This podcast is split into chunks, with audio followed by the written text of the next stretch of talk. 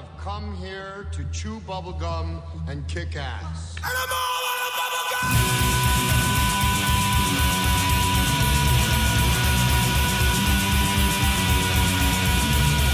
Astro Radio Z is a horror, cult, exploitation film podcast by filmmakers, critics, musicians, journalists, and fans for the film obsessed.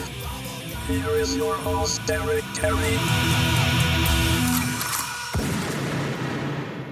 Can't fucking believe it, folks. It's been well over three years.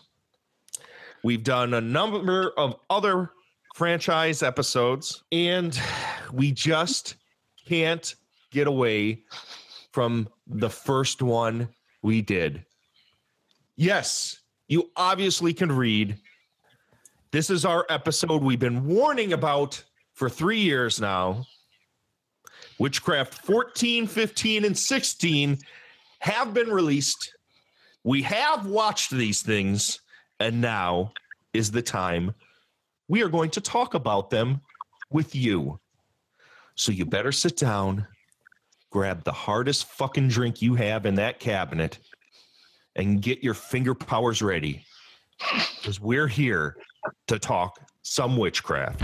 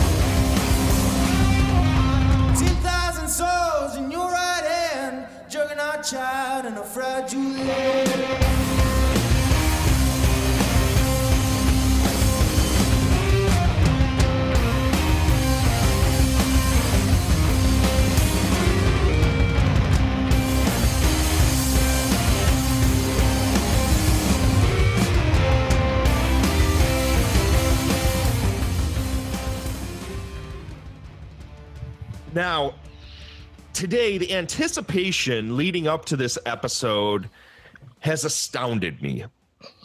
Not only from the, the guests that I have on the show tonight, but also people reaching out to me via the Facebook group, the Facebook page, the Twitter.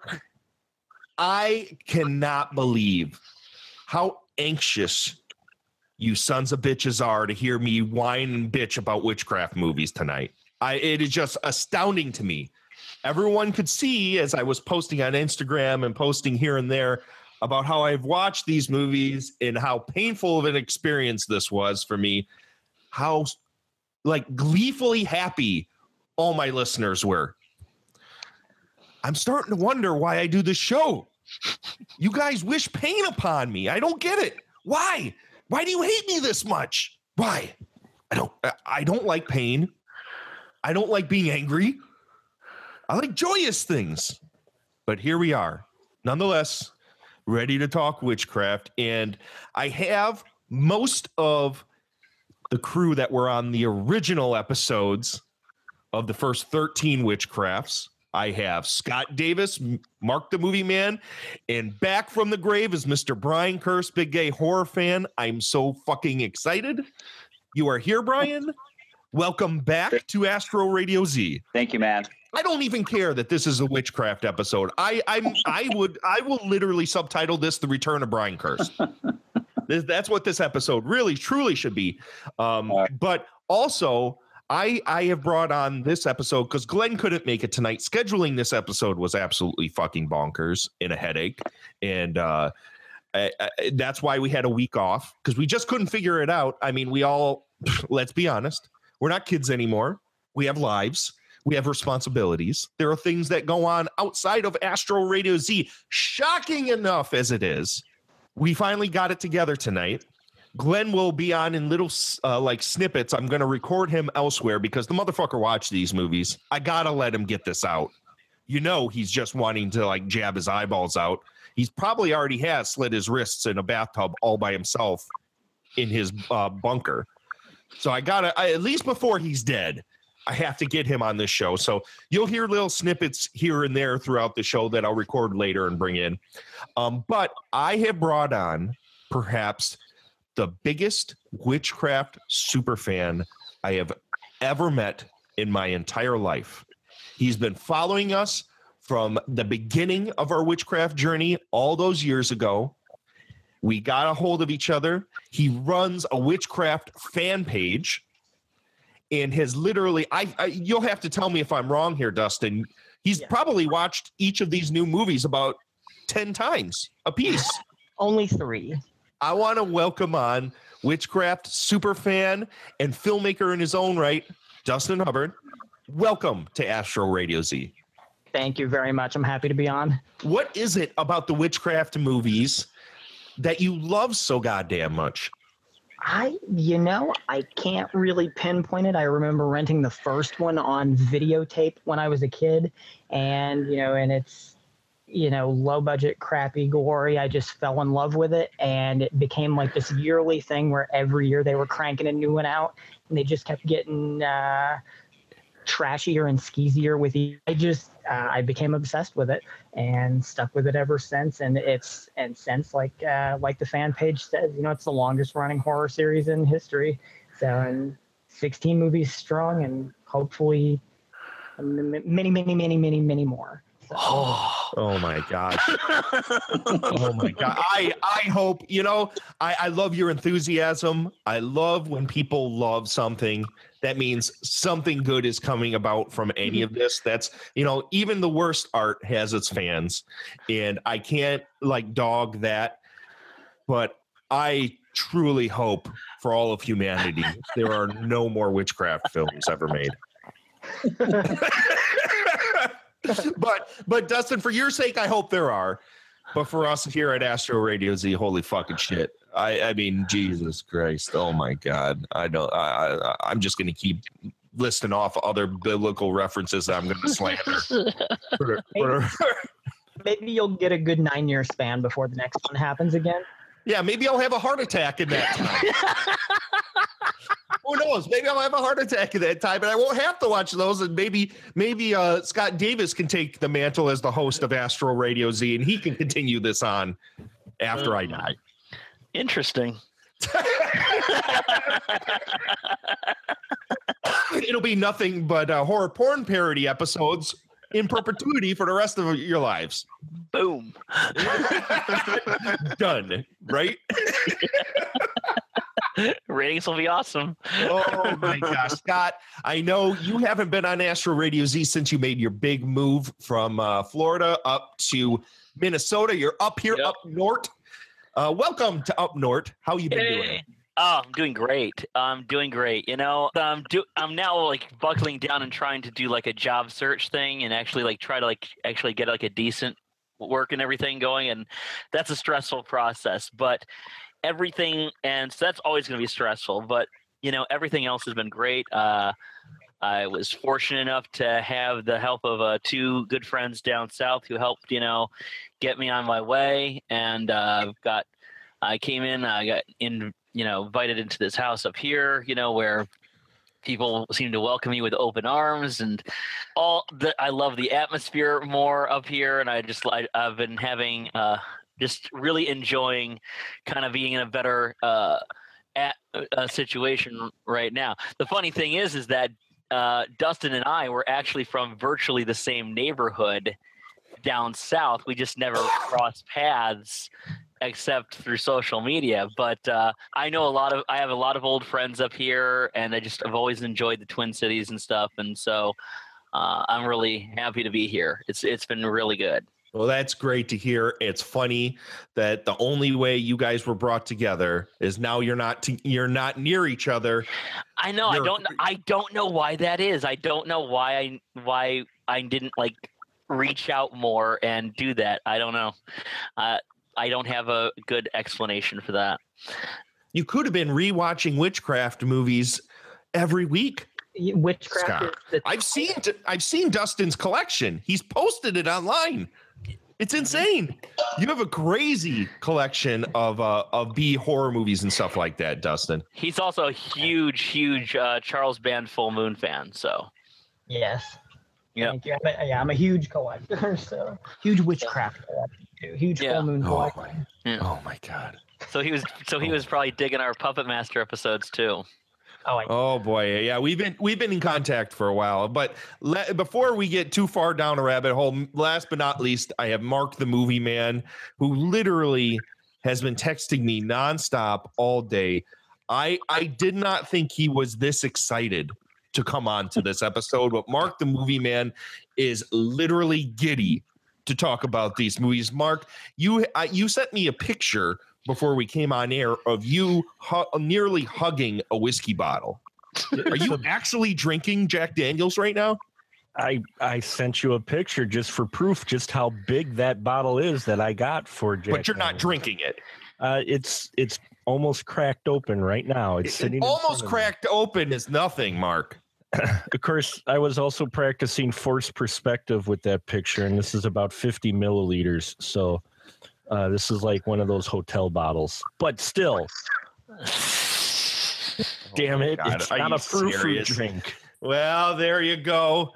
The you have uh, completely shattered the illusion I have that you had a full bottle of Jack Daniels that you were going to full. drink. It's a bottle, and it's full. It's 50 milliliters, Oh, but it's Mark. still a full bottle. This By is well, this is funny because I've got Angry Orchard and I, I and that's like in comparison pretty hardcore. well, This is still Jack Daniels. This is still 40% alcohol by volume. Thank you very much. I'm going to imagine, Mark, that you are drinking a full handle of Jack Daniels. And by time we reach Witchcraft 16, you'll be so drunk that you will start talking in Batmark voice. And you it's just going to devolve into um, insanity by the end of this. So, having said that, let's stop all this nonsense and hijinks and let's get down to the motherfucking reason we're here. Let's start talking about Witchcraft 14 Angel of Death, released in 2017. So, I don't know, Rose. Uh, The article says that it's still under investigation and the police don't even know what happened. What makes you think that you had anything to do with this? Because she's the one Tom left me for. She sent me this really shitty email the other day and I kinda cursed her. What do you mean you cursed her? I don't know. I was just, I was reading the email and I started getting really pissed off. And the next thing I know, I'm screaming, Damn you, Jenny Brooks! Damn you to hell! And I just felt something. No, you, honey, you just got caught up in the moment. I'm sure you had nothing to do with this woman's death. And you know, I think it's a really good idea that you and Tom aren't together anymore. He may have had something to do with this. No, no, he had nothing to do with this, I'm sure of it. You don't know that. Okay, well, what about Christy Wallace or Rick Newsbond? Who? Remember Christy Wallace from fourth grade? She used to cut my hair and steal my snack pack at lunch. Is this the little girl that ruined your dress? Yes, among other things. I wish she died dozens of times, and then when she didn't show up for fifth grade, we found out she died in a car accident with her mom. No, honey, that's just a coincidence. If people died every time we wished them dead, they'd all be dropping off like flies. So, the wonderful story of Witchcraft 14 Angel of Death concerns a lovely lass named Rose, who for some reason spends an awful lot of time in a dark room fondling pictures that she doesn't take. and she finds out through looking through her laptop that her boyfriend is cheating on her with a local stripper. And when she gets angry, she inadvertently kills not only the stripper, but her boyfriend. She is worried by all, the sudden emergence of witchcraft powers. She tries to tell her mom, but her mom, in the most annoying fashion possible, tells her, Don't talk like that in my house. Get out of here, go to your room. And she's like, what, 25 or something like that? yes. Um, so inadvertently, in some way a psychic link is tied between her and a local witch coven that runs their uh, their coven out of a yoga studio. They send a a half brain dead uh, minion over to try and lure Rose over to their coven. And then from there, once she gets to the coven after Rose's mother is kidnapped, she finds out that there are far more nefarious things going on with the yoga coven than what they initially seem. Witchcraft 14 Angel of Death, which we know now. I've, I've warned you about this in the past, folks. Uh, and and Dustin, I I, I want to hear far more behind the scenes hijinks because I'm sure you know way more than I do. These these films were shot back to back to back, and I believe the span of two weeks, with a very very minuscule budget, and boy oh boy does it show. boy oh boy does it show. Now now dustin what do you know about um how these movies came to be? Do you know anything about how david sterling got this together and and decided to shoot this back to back to back? To degrees yeah. I know that uh, sterling had jerry Feifer who is the franchise owner and he's still on very good terms with jerry i think jerry's roughly maybe about 94 now he doesn't really do a lot of uh, hands-on film stuff, but he still owns a lot of properties and has this company Vista Street, which produced Witchcraft. And he had, I guess, had a meeting with Dave, and you know, it was discussed. You know, well, hey, you know, we could do a new Witchcraft, and I guess you know they were talking about the idea of just maybe doing a couple of projects back to back. And Jerry, I believe, was the one who was like, well, why don't we just do three witchcrafts and you know use the same cast and crew and just bang them all out and that way we have three more of them and uh, you know dave said sure why not and shot them out and i guess it was june of um, goodness god 17 june of 15 and shot them out for i believe about nine nine to ten days straight with one day off in the middle for I want to say the budget was somewhere around eight or nine grand. holy shit the whole thing all three of them All three of them back to back. I could be wrong. no I could be wrong though. But um, that's that's what I've heard. Yeah.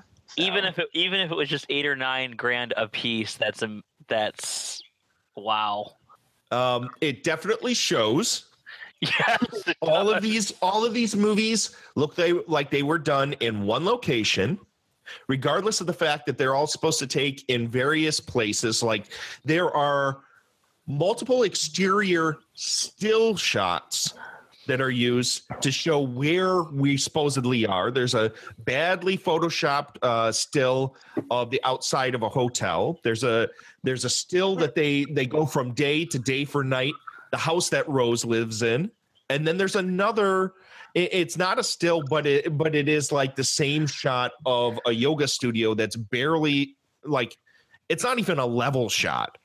It's just like somebody, hey, quick, we got 30 seconds. Shoot the outside of this this uh, yoga studio, and we just cut between all these various places. All of the backdrops look the same. The floors all look the same. Lutz and Garner are back in this, and they have uh, a cop shop where literally it's nothing but eight by whiteboards, bounce boards, taped together in a corner with a with a coffee table in between for them to sit at. It is literally the productions are beyond cheap. Uh, Brian, walking into this, what did you think when you first started watching Witchcraft 14? Definitely, I noticed the uh, fact that it was put together with a stick of gum and a dime. Um, but you know what, dude? I, I actually found the performers in this. Uh, that's what I generally go to is the performers. I kind of liked Molly Doherty a lot.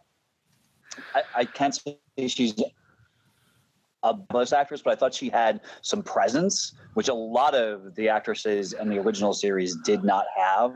True. So I at least thought she had some presence and um, could actually maybe even go someplace. You, know, I, I think she's got enough going for her. Um, I really enjoyed her. Uh, I'll, I'll be honest. This first one, I, I was very um, didn't feel there was a lot going on there to, to, to draw me in. I actually liked uh, the, the the next two much much much better. So I, I least thought the scripts for 15 and 16 had a lot going on in, in them, and there was some humor and stuff like that. But and there's someone else. but yeah, that, that's that, that's my main thing. I, I really dug Molly Doherty, and I think that's uh, you know my main impression of of this first one. You know. Yeah, if we're going to talk about actresses, I actually thought if anybody gave a good performance, it was Berna Roberts who played Lutz in all three of these. She was she was solid. She a little over the top, I thought. Um, I, I thought the Spanner dude was the worst Spanner there's ever been. I, I, he was horrible. You you mean Mr. Guyliner? yes. Poor Ryan Cleary. I thought he was. I thought he was decent when he was kind of playing himself in 16. I actually kind of enjoyed him. I know I'm probably jumping the gun here, but yeah, I, I thought in 14 and 15. Well, again, l- like we said, Lutz and Garner are back in this for completely no reason whatsoever. They they add absolutely nothing other than a few boob flashback sequences from earlier movies. Um, but in general, they add nothing to the story. They're they're just investigating this string of murders, and then they just disappear for a good three quarters of the movie and pop back at the end. They they serve no purpose. That's not fair because you, you remember that uh, Garner there, a- after many many attempts, manages to shoot two of the uh, cult minions who are unarmed and standing still, and say, "Yes, got one." After about And where five did they come? Were they just in that last scene too? Like people just appear or disappear? Um, my big thing was Sharon, who is kind of like the the who I actually kind of enjoyed as well. I kind of dug Noelle Van Brocklin. I didn't think she was the greatest actress on the planet, but but That's that's being kind. That's being kind. Yes. Not being the greatest actress on the face of the planet. Yeah, but um, she obviously in that last sequence knows that um, the mom's been kidnapped, and uh, then she's accepted back and like like plays innocent after that. And I was like, I was like, Rose knows she knew that yes kidnapped the mom. she forgives her. I, there's just things, and I, and, I, and which brings me back to, the, to those two minions. I was like, I didn't notice them until that final scene. Were they in the f- film earlier? The female minion is actually in the yoga class. That's right. She's Yeah, the one she- that isn't she the one that makes the comment to the pervy yoga dude? No, she's the one that says, uh, "Yeah, that's not mucus." yes. and Oh. uh, it might be jumping ahead a bit to go to that ending, but uh, those two, those two, I think that when we were talking about it, we said that um, they were YouTubers. You said One, Yes, one, that- one of them is for sure. well, they're the, they're the worst thing in the movie. Uh, yeah, I, I will I will say that they definitely stuck out because the one guy who goes by I think Wet Movie One, I believe his handle is he, he literally is playing so obnoxiously up front like look at me look at me that it just takes you com- oh, i can't believe i'm gonna fucking say this it takes you out of the movie Well, he he played it like it was a Troma movie. Was the problem? Is that that was the performance that would be really good in a Troma movie, because it would fit with a Troma movie. It does not fit with this. no It was, uh, you know, as much as you know, we're not we uh, as most of us probably weren't enamored with these movies. I don't like people who come in to a production and then just make an ass out of themselves and just do whatever the hell and, they want And I think it's a slap in the face to everybody else who's working on it. And I think that that's what was happening here. right Yes, cut her, cut her now. I love the sight of blood in the morning. Brendan Mitchell, though, the guy we're talking about, the one Warlock guard, right? Who who just Yes. appeared at the end. He's he's actually in a lot of uh, indie micro budget stuff. Uh, I've run across him a number of times. Him and Sean C. Phillips uh, both show up quite a bit in uh, indie productions. So Um, I don't know if they just they're they're it's because of the area where they're at where these are being produced, but they show up quite a bit actually. So they're not just YouTube. They're they're quite uh, prevalent throughout a number of indie uh, horror films. Well, it was uh, the wrong. It was absolutely the wrong note to strike here. Mm-hmm. which is Uh, it's funny to me. But let's before we get so caught up at with the end of this movie, let's go back to the beginning of this movie. Let's start where it begins, which is a five minute long credit sequence straight out of a video toaster with stock footage being just grabbed out of a bag. And then, in true witchcraft fashion, you know we've arrived, folks. A horrible still graphic of the witchcraft title flashes on the screen. I had chills and cold sweats. It, it reminded me of all of the other witchcraft movies. And I was like, oh no, what have I done? We are back. They were so cheap that they couldn't even just put witchcraft in graphics. They had to grab that shitty stock still of witchcraft. That generic title card is like the. Uh, it's one of the. Uh, I don't know. I always find that quite charming. I always think, at least in the other episodes, Mark always had something to say about these title shots. Mark, when this popped on the screen, what ran through your head? I was like, okay, they're either paying homage to it or uh, we're in for something interesting uh, as far as uh, the production value goes, and and it ended up being more of the latter. Uh, yeah, well, the five credit, you know, the five minute credit sequence alone, it's just, it's like. I understand, but man, after a while, you're just like, is the story going to start anytime soon?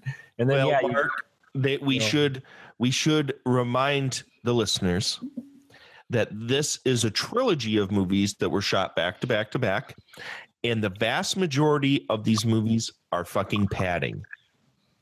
So the first five minutes to have a credit sequence, well, you better hold on to your fucking britches because the next movie, a good 20 minutes of that movie is nothing, is credits and a replay of this movie.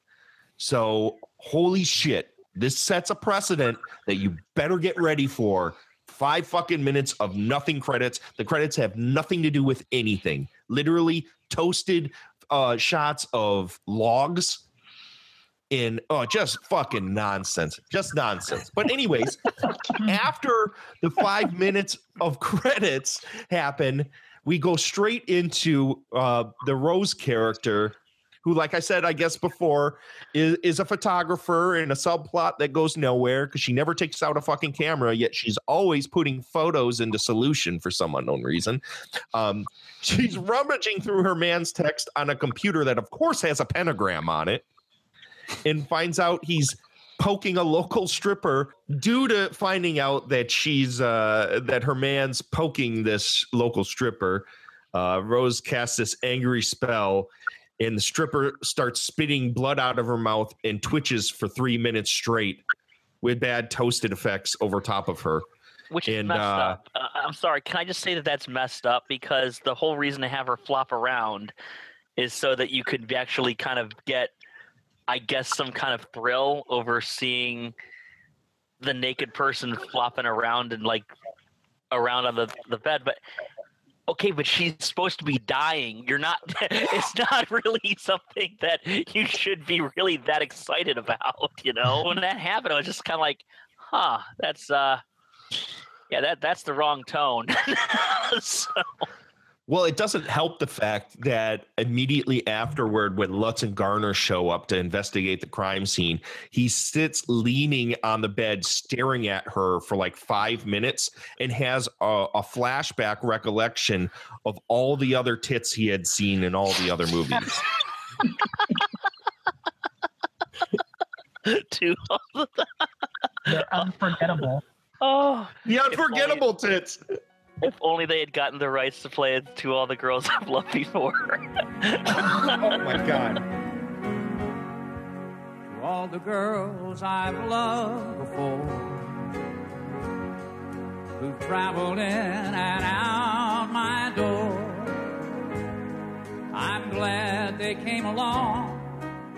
It, it was just like what the fuck are they going for here? Now um speaking of you know this whole scene where the stripper is is getting offed with this witch power all of the witch powers in these movies all three of these movies but let's talk about witchcraft 14 in particular are all cheap stop stock after effects motion filters and generators that don't even match up with where they're supposed to be originating from they just look like they they dragged, put it on the clip, and let it run.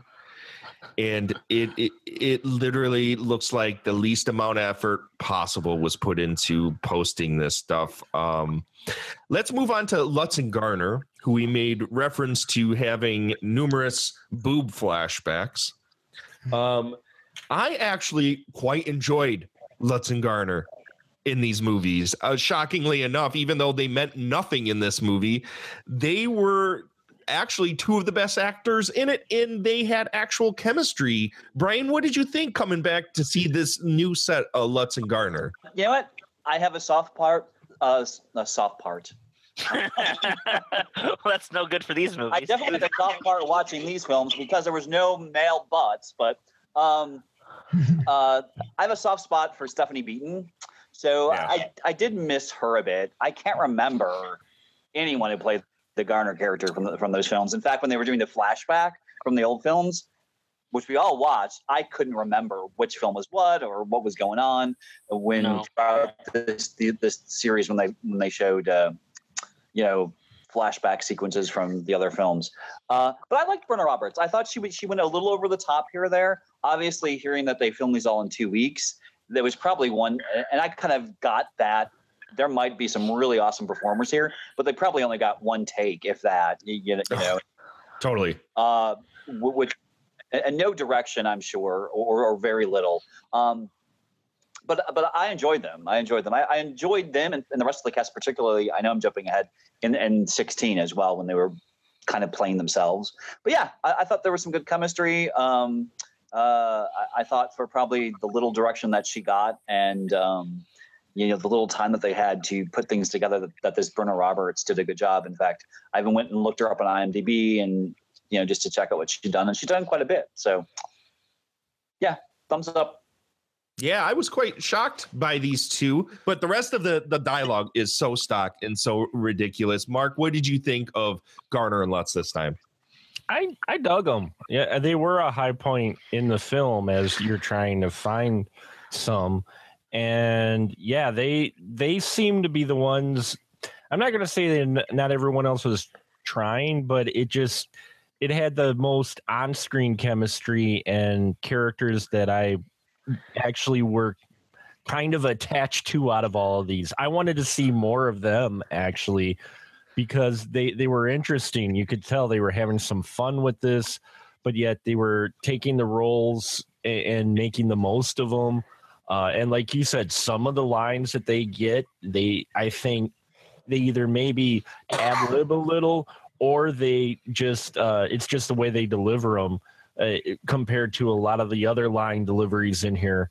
Uh, you know, it makes them stand out. So yeah, overall, I, I like them. Uh, they it, they felt almost like they were carryovers from the characters that we knew in the original. Very close out of anybody here. Will Spanner, you know, he changed like people changed his socks during the franchise. So that one you don't get too attached to, but these two, yeah, they they felt like the the most uh I guess worked on characters maybe. Maybe they put most of the uh trying to make sure that they got those characters right for sure because they've been so iconic throughout the series, even more so than Spanner, I think. Well, Spanner literally, I I think Lutz Garner and Spanner are really only in this movie to tie it to the rest of the movies. Dustin, what did you think uh, of how Lutz Garner and Spanner were handled in this compared to the rest of the series? For Lutz and Garner, I thought, you know, I I really enjoy Brenna Roberts a lot, and I've seen a good number of her previous movies, and I think she's a fun actress. I thought I, I was actually really excited to hear that she was going to be taking over for Stephanie Beaton because um, I thought there was some promise there, and I, I wasn't sure about the guy that was going to be playing Garner to begin with. But uh, once I finally sat down and watched the movies, I actually really enjoyed them as the, the detectives a lot. I thought they had fun. They overall, I don't think that they, you know, a lot of times with these movies, they tend to plug those characters in. I believe just because it feels like it's something they feel like they have to do, which I'm okay with because I enjoy the characters. But um, they, I thought they were actually a really good pair. I, I enjoyed watching them. They made me laugh a lot, and you know, I I didn't think I would like someone comparably to Stephanie Beaton because I'm a huge Stephanie Beaton fan. But uh, I thought Brenna gave the role a run for its money for what it was worth. I mean, even though they weren't really given a lot of great material to work with as far as story and character. Yeah, I gotta agree. She the one thing I noticed with her was when they did like medium close-ups or close-ups of her, nobody it's obvious that the budget was cut for um, makeup and, and stuff, and they probably did their own makeup and hair because nobody could have bothered to actual give actually give her hair a quick brush through Yeah, because it was kind of all over the place. it's a tough So- job. Yeah. uh, oh, I'm sure they didn't. I'm sure catering was all of here. Here's a few cheese sandwiches and uh, make yourself up and wear whatever you have from home because it was obvious in all of the people's uh, uh, wardrobe throughout all of these movies. Uh, but uh, Spanner, what did you end up thinking about Spanner?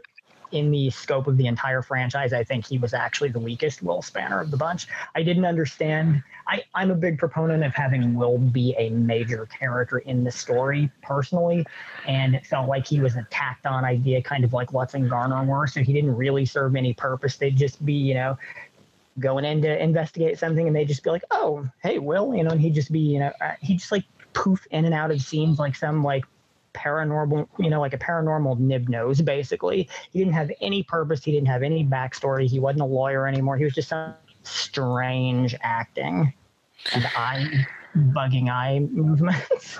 I have no idea why Will Spanner is in this movie at all. Brian, eh. would you agree this is probably the worst Will Spanner of the entire series? Yes. And because I'm a nice guy, I will say that I did enjoy this actor in part 16, which we'll get to. Um, I thought just playing himself, he was a lot better. It's a lot that they were just running around, they had no time. Um, obviously, the the director didn't give a fuck. There was one scene where he is just wretched, and when the asso- when one of Spanner's associates is murdered, Yes.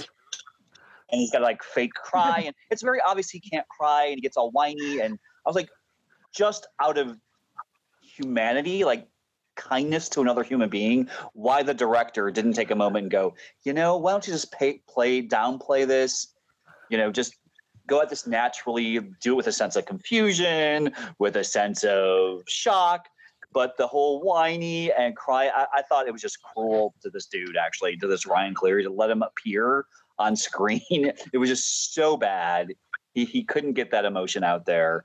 And I almost have to blame the director on that. Just you should have taken a look at that. You had enough time to do another on that and, and talk to the dude and go, just just do it straight face, dude. Just get the words out and let's move on. It, it was just awful. So I'm almost going to cut him a break and say I think that's part of the director and just the pace that they had too. So I also better. think it's it's part of the the script itself was that he literally is just there to recite exposition we already know. And the scene you were referring to is Ah. halfway through this movie, he introduces his pal Greta to the cops, to Lutz and Garner, and um, obviously Greta has a ti- ties to the cult because she wears a Rush pentagram necklace.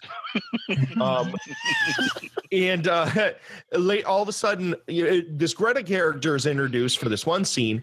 Then a burglar breaks into her apartment in a separate scene and, and stalks her out of focus and jump cuts to her bed, and then she gets she gets snuffed. So why she was even introduced into the movie, I have no idea. It, it was just padding, and then yeah, Spanner lets out the worst, weeniest Darth Vader no that you possibly could ever have. Well, I have some bad news.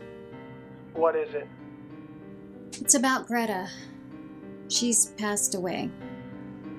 What? No! This can't be. Scott.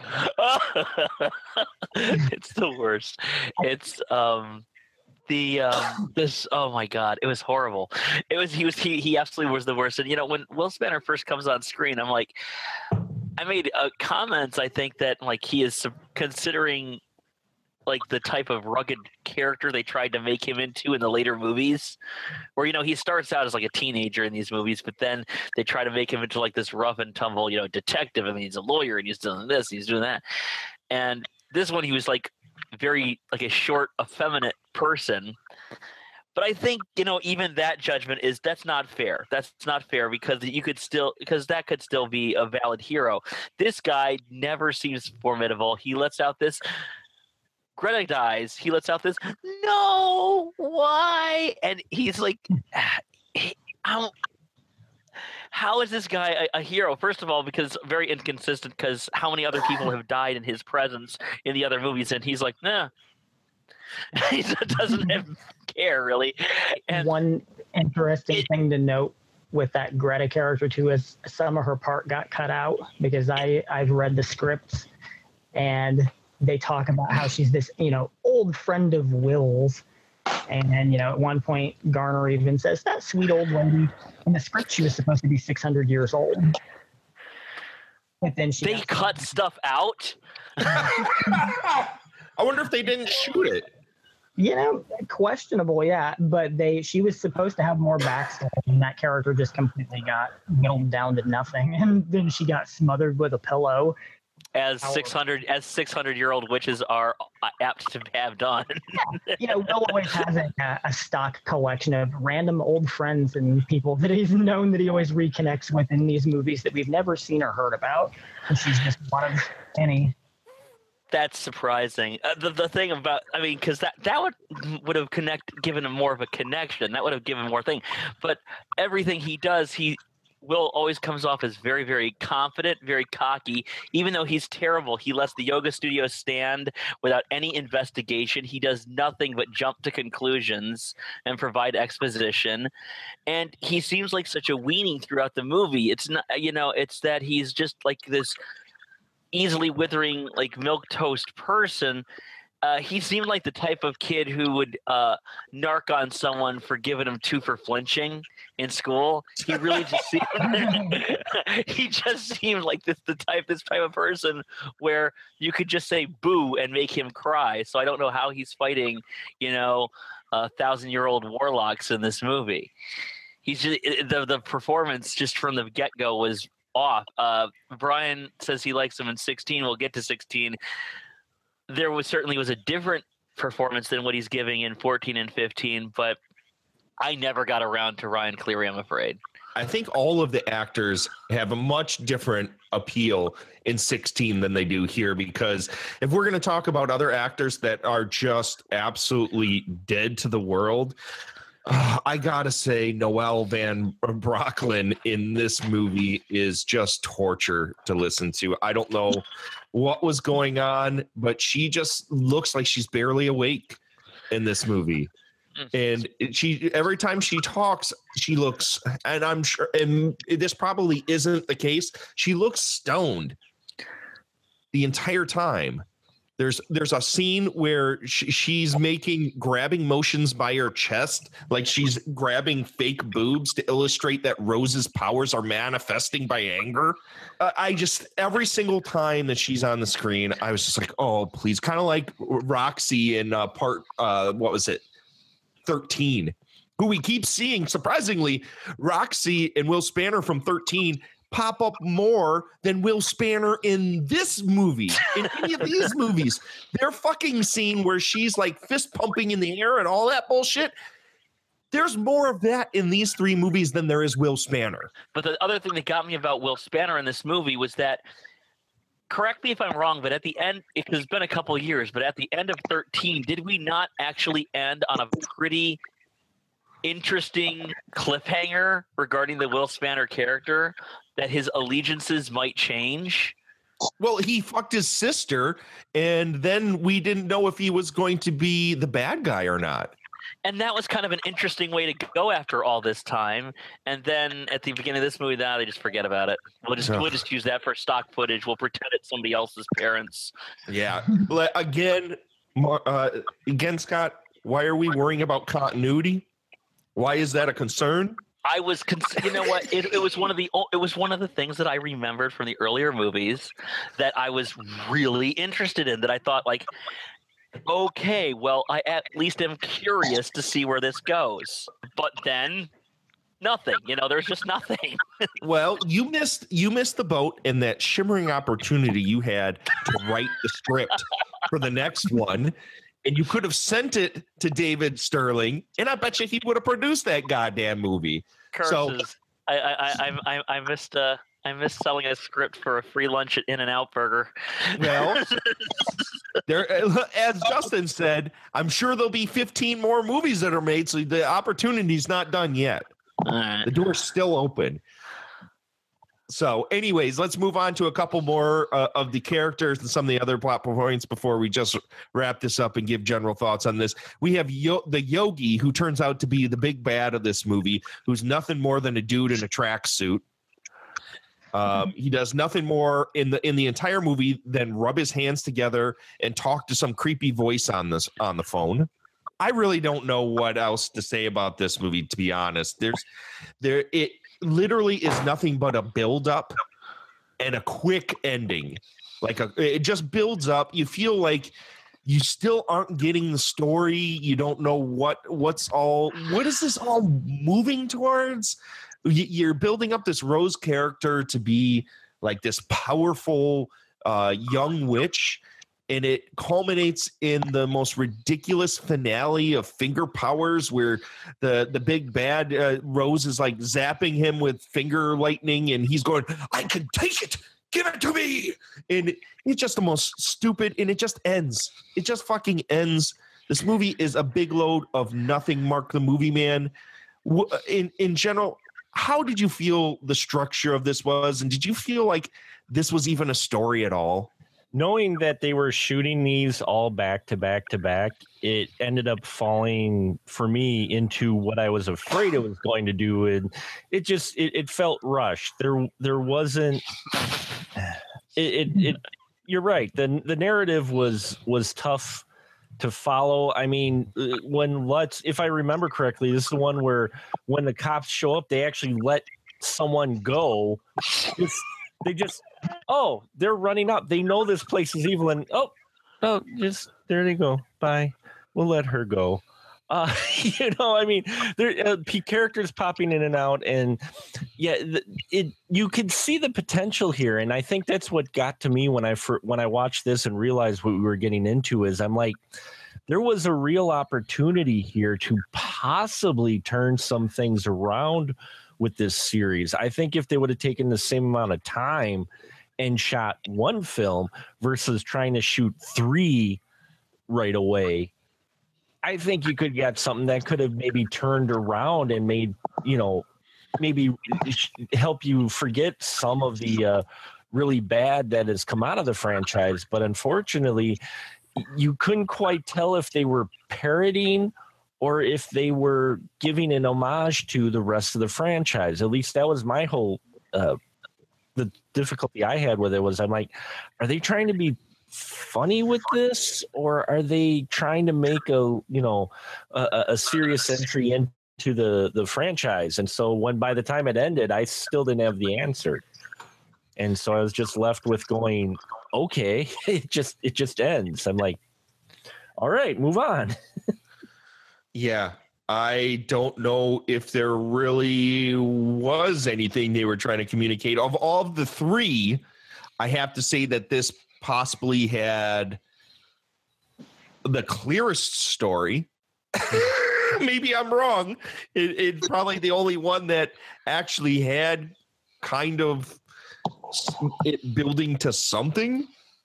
So I don't know. I, I really don't know what to, to say. Eh, I, I- if I was going to tell you what my overall thought of this movie was, that it was eh, it, it was a very oh man, it was it sucked.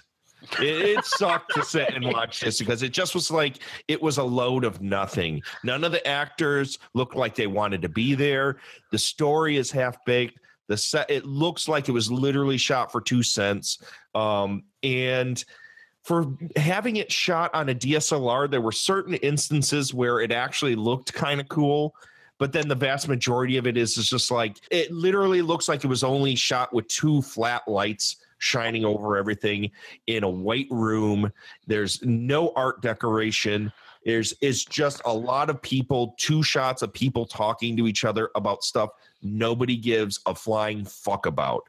Witchcraft 14, Angel of Death is just like an hour and 10 minutes of your life that gets sucked away. So let's go ahead and let's give final thoughts and whether or not we'd recommend this one. Brian, when all was said and done, is there anything else you want to talk about with Witchcraft 14 and how'd you come out on this thing? No, and I survived it. So I think I came out okay. I think I came okay. Like I said, I liked Molly Doherty. I, I think she had uh, a, a nice presence, and I actually enjoyed watching her. And I would really love to see her in more B movies and horror films, whatever. But that was about it. I, you know, this one didn't um, do much for me. Mark the movie man. Uh, I got I was disappointed. I actually kind of went in going, okay, let's see. We got an opportunity here to maybe have a little more fun.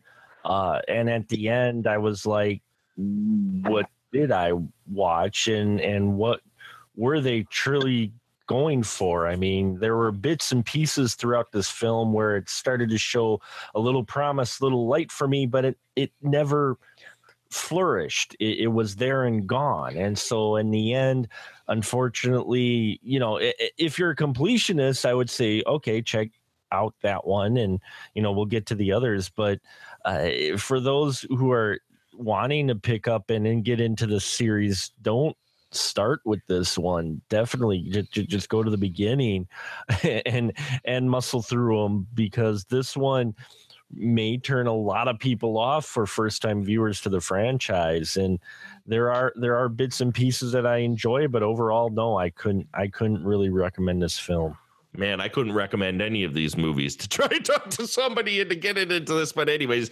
that's neither here nor there. Scott Davis. Oh, it was, it's terrible. I mean, you watch it, and I, if it's if I'm not mistaken, somehow it manages to be letterbox but non-anamorphic. Uh, my YouTube videos are anamorphic by default. I don't know what I'm doing; it just happens. So I don't know how you yeah, this happens anymore. Uh, the bad effects the hor- the evil yoga studio which of course is supposed to be white magic but it's really black magic but it shouldn't surprise you that it's black magic because they're openly trying to like mind control and harm people as they're telling them that they're the good guys it doesn't make any sense uh, terrible acting terrible everything uh, weird sound mix uh, whiny people uh, lame force lightning it's I, I, I, I, and thank and thank you, Brian, for mentioning the huge plot hole that's going to follow through into the next movie, which is that Sharon comes up like, "Oh, I had no idea." Like we we know she's evil, and Rose knows she's evil. I don't get this. Now it was a terrible movie. I mean, I don't know how you how this happens where you have such continuity errors, such problems.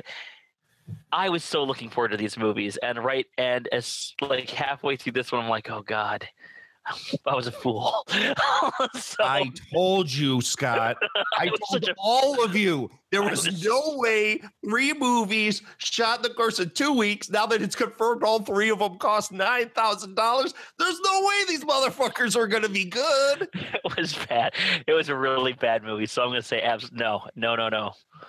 I left Dustin for last because I want I want him to be able to get out everything he has. Dustin, when you watch this thing, what did you walk away with? What'd you think of this? I with this new trilogy, I'm going to be the one who's different. I actually enjoyed part 14 best of all three of them personally. Uh, going into it, I thought it had a lot of promise, I know, you know, despite some of the low rent uh, effects and some of the questionable acting by different people, I thought the story was an interesting setup. Uh, I think it's just kind of bogged down by some people, you know, like uh, the Molly Doherty as Rose, I thought she was a pretty, I didn't think were proper support for her.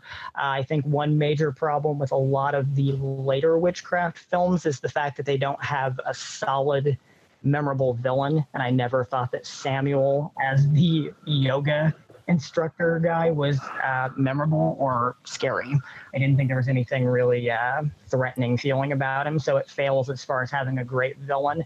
But I, I thought the story was interesting. I didn't think the yoga studio was a great spot to necessarily base a lot of the action out of. But um, in the end, I think my major problem with it is is that when movies are shot, this is literally nothing but a springboard to go into 15. So it just has kind of a flat, you know, uh, non-ending where nothing's really resolved and you're just left hanging. So it's not even like its own standalone film to me, which kind of is irksome as a fan, but I, I enjoyed it for what it was worth. But it's got problems.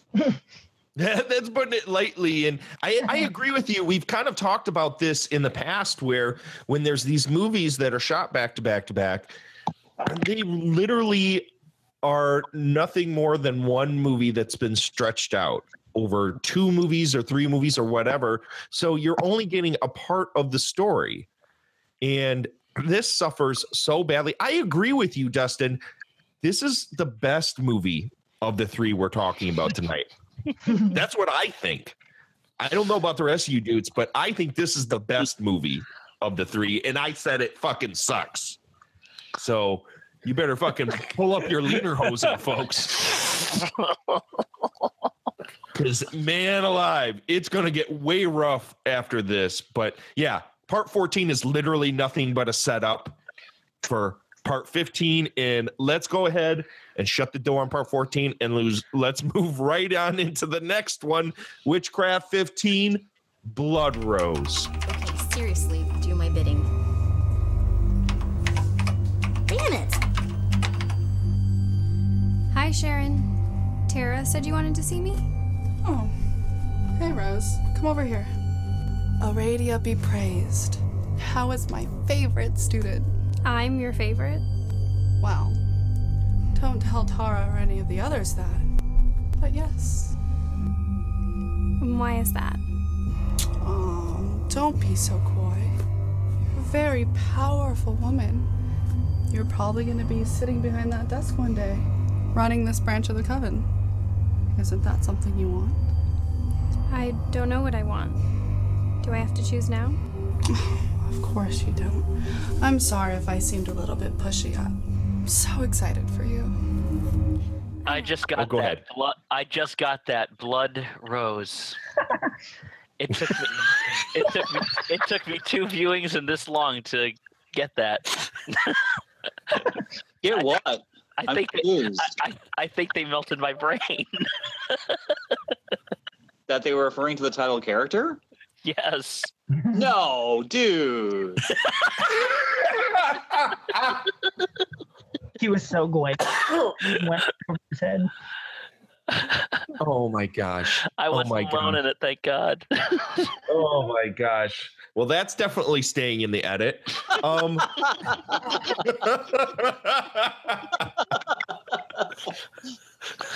As well it should.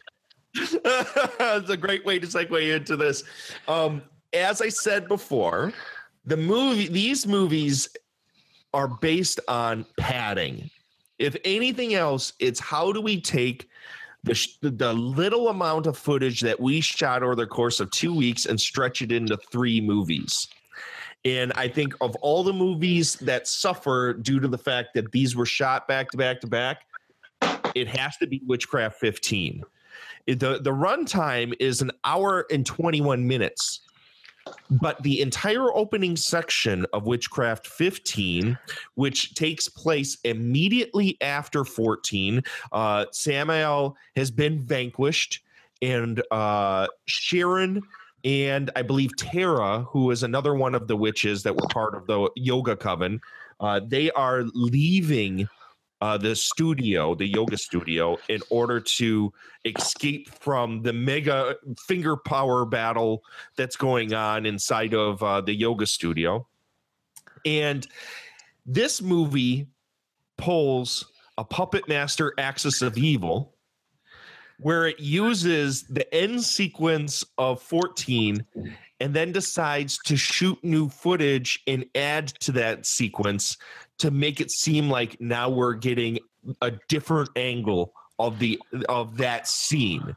So the whole opening section of 15 is the ending of 14 but with additions through the eyes of the Sharon character. This thing is 10 minutes long. So you're essentially seeing something you just watched again, a whole 10 minutes worth. I literally, once this started, and, and that this is before the credits. The credits haven't even fucking started. You want just watch 10 minutes of something you just literally watched. And then the opening credits start, and it's stock music over another stock title card and stock footage that means nothing, which mean and it lasts for like two and a half minutes. So it means 12 minutes of this movie are already completely useless and pointless. Well, Derek, don't forget, like, what was some of the footage that they added though in that beginning? They added, they and they had. Well, first of all, they had actually a pretty funny line. I will say that is that they says, "Karen, you have to return to the yoga studio. This psychic thing," and she just shows pops up behind her. Oh, I'm right here. But what was the bulk of the new footage? The bulk of the new footage was a lesbian sex scene with the at with some weird explanation that sex magic is the most powerful magic or something or other and they super actually ha- show that scene and then superimpose the image over the final battle So you didn't have to watch the end battle. You just watch the two girls rubbing their tits together. yes and then the credits start. I'm like wow. Okay. So we've already so we've already we've already exhausted like two of the uh, witchcraft modus operandi which is the uh, use of the, re, reuse of stock footage and uh, and oh three the reuse of stock footage padding and gratuitous sex scenes. Yep. So that's the only new thing that's added in this first 10 minutes. Then, uh, as I said, there were two more minutes of credits. And now to jump ahead, there is literally seven minutes of end credits of this movie. So let's let's use a little bit of math here, folks. Out of the hour and 21 minutes of runtime of this film,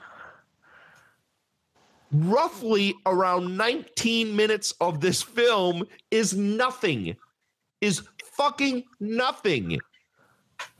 So we Charles have Van an would be hour. proud.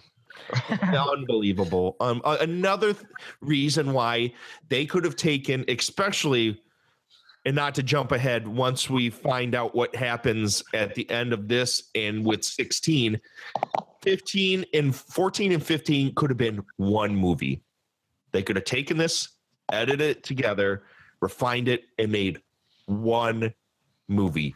Because literally nothing happens in in this movie. All all this movie is about is now samael from the first movie was the big bad is now replaced with sharon. And sharon decides to use rose as her instrument to kill off anybody that she doesn't want getting in her way. That's it. That's literally the plot of this movie.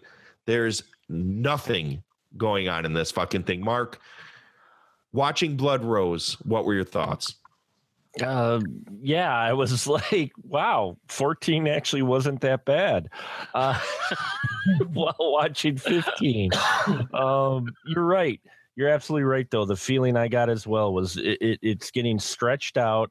You, you see the bits here where had they taken some of the meat and things they were going for in 14 and some of the meat for 15, you probably put those two together and actually have a, a solid single witchcraft film with an interesting story that would have had a main bad guy dying during the middle of the movie and then you know carrying on with this other uh, character i i would have wanted to see that versus what we got, which was a lot of padding. I mean, you know, we it was an interesting idea of using Rose as her tool to kill people. I'm like, that would have worked better if combined with some of the stuff they were talking about in 14.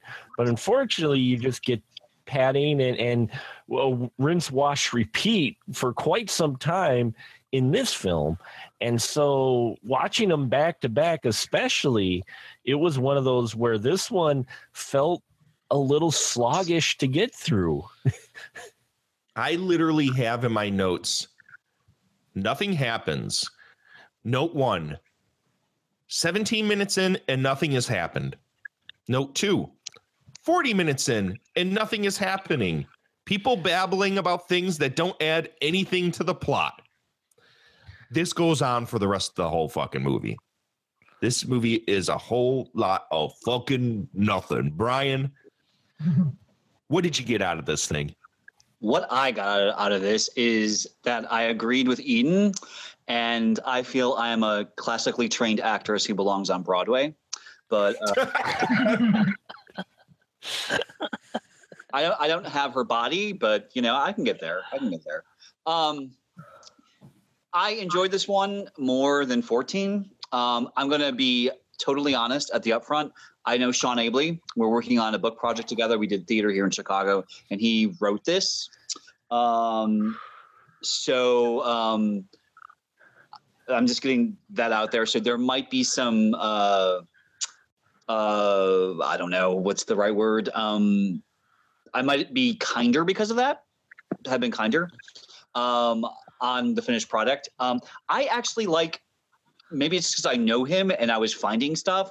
I like some of the things he added. I thought there was a lot of humor. I don't know if it always worked, and there were a lot of scenes where I was like, "Oh, wait, that was funny," because the dialogue was rushed through so much. I think because of the the time limit they were under to get these things done. Um, there was references to other horror films, a la Scream. Um, there's a lot of theatrical references, such as the, the scene before Eden, the sexy prostitute, wanting to be actress, is um, immolated on the street there. Um, uh, but I thought I, I love the feminist references to the witches being hunted throughout the years. I thought that was a nice touch. I really enjoyed that. Um, I kind of like the transferring back and forth between Rose and Sharon. Uh, I granted it when Rose would take over Sharon's body, et cetera, et cetera. Um, I know it wasn't technically done brilliantly, and but I still kind of enjoyed that. Um, and I also just think, dudes, we're in a new fucking world now. Um, and I know these are the witchcraft series, and I'm a gay dude who loves the female body. I used to get Playboy in the mail. I think I mentioned that on previous shows. So I have nothing against female nudity, but we're living in a world where there are gay and bisexual and transgendered and female fans of these series. And I think it's ridiculous. Um, and it's this is also brought up in 16 um, that there's no male nudity in these films. It- it- it's total exploitation. Then um, I think it's ridiculous that Diana Prince was gorgeous. I thought she was gorgeous. Is writhing around this guy with, with her tits hanging out, and he's obviously got his underwear. And this is in all these films. All the all the sex scenes are underwear. They all have their underwear on. Throw a fucking sheet over them. I mean, yeah. The, the suspension of disbelief works in theater, not in film. And and that's another thing about these movies is they're they're like community theater. You know, it because the props are so low budget. You know that they've taken a piece of paper and drawn a pentagram on them. You could go to a fucking witchcraft shop and find something and buy it. You know that wouldn't have been that expensive. Um, for the background of some of these scenes. So basically, these are like community theater, only on film, and that works for community theater or low budget storefront theater in, Chicago. You, you know you have to suspend your disbelief. Um, it doesn't work on film. Um, so that's just something I'm tired of personally. And Sean does make a reference to that in Witchcraft 16, you know, about the fact that the men never get nude in these things. But overall, I did think it was slow moving. Uh, I, I thought the nuts and bolts and the creaks definitely showed, but I definitely saw what he was doing with the script. And like I said, there were some things that I thought were funny. Um, I really thought the scene where um, Danielle, who is the witch um, that Sharon's kind of controlling, who has moved in with Rose Mhm. um, to try to manipulate her. Um, the scene towards the end, she's with her boyfriend, and uh, she uh, takes over the boyfriend and has knocked out Rose, and and they they leave, and then she's oh wait, we forgot something, and she comes back and she's we forgot her, and has her has has Nick carry her out the door, and it doesn't sound funny the way I described it, but I thought it was a really it was actually one of the funny bits that was done that was timed out well and acted well and kind of worked and it actually made me chuckle. So um I, I- I think Sean tried to add a lot, a lot to the script, and it just because it was so rushed through, it didn't always read.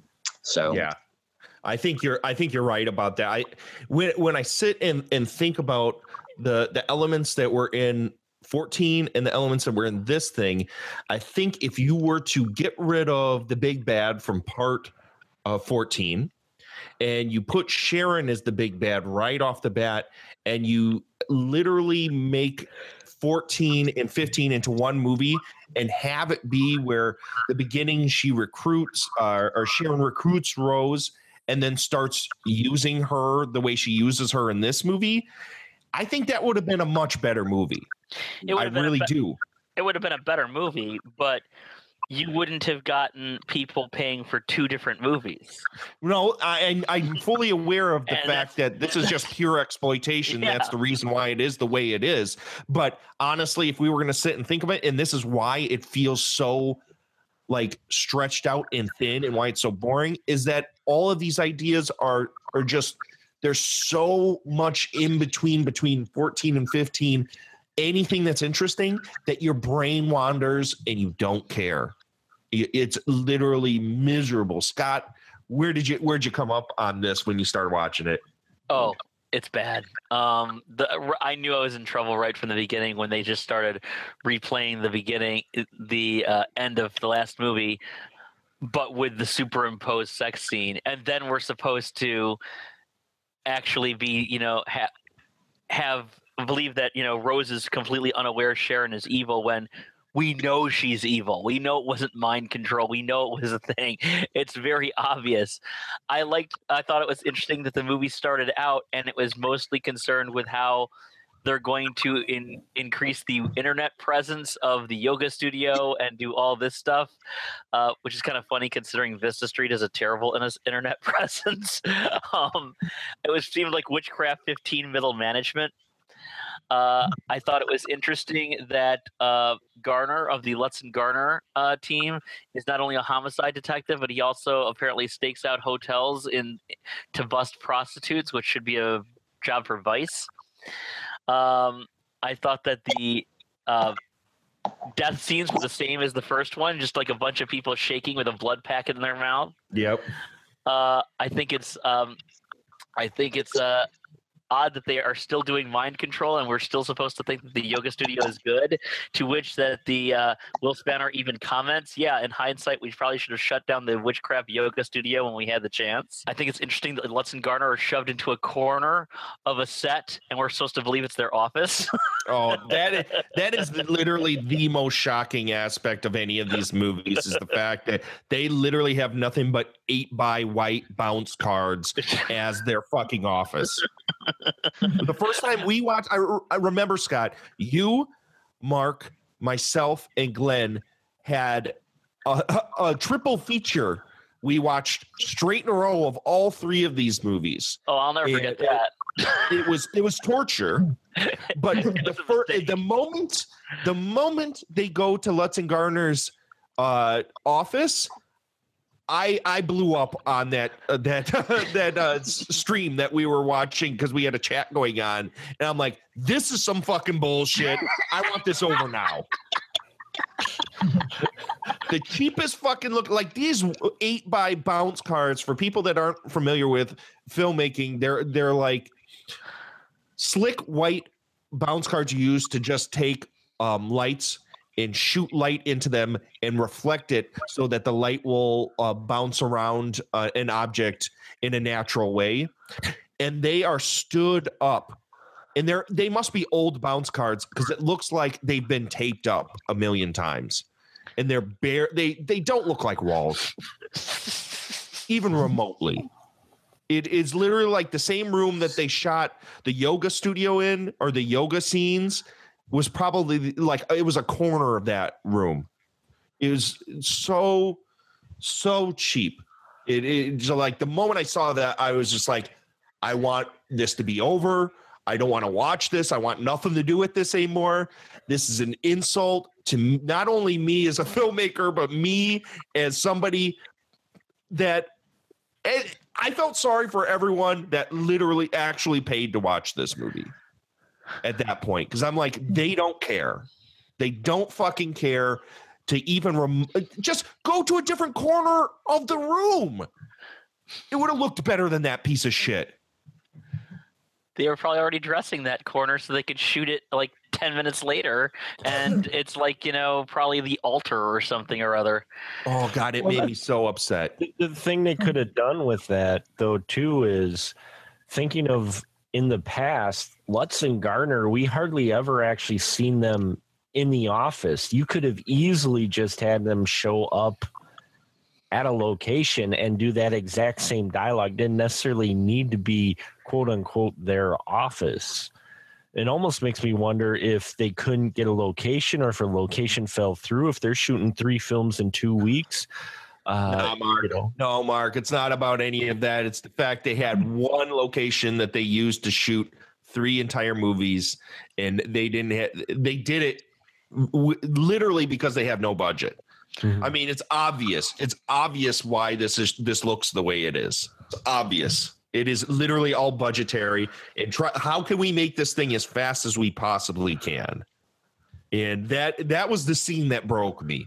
It mm-hmm. literally fucking broke me to where I was just like, I don't care what happens the rest of this movie. This is some bullshit.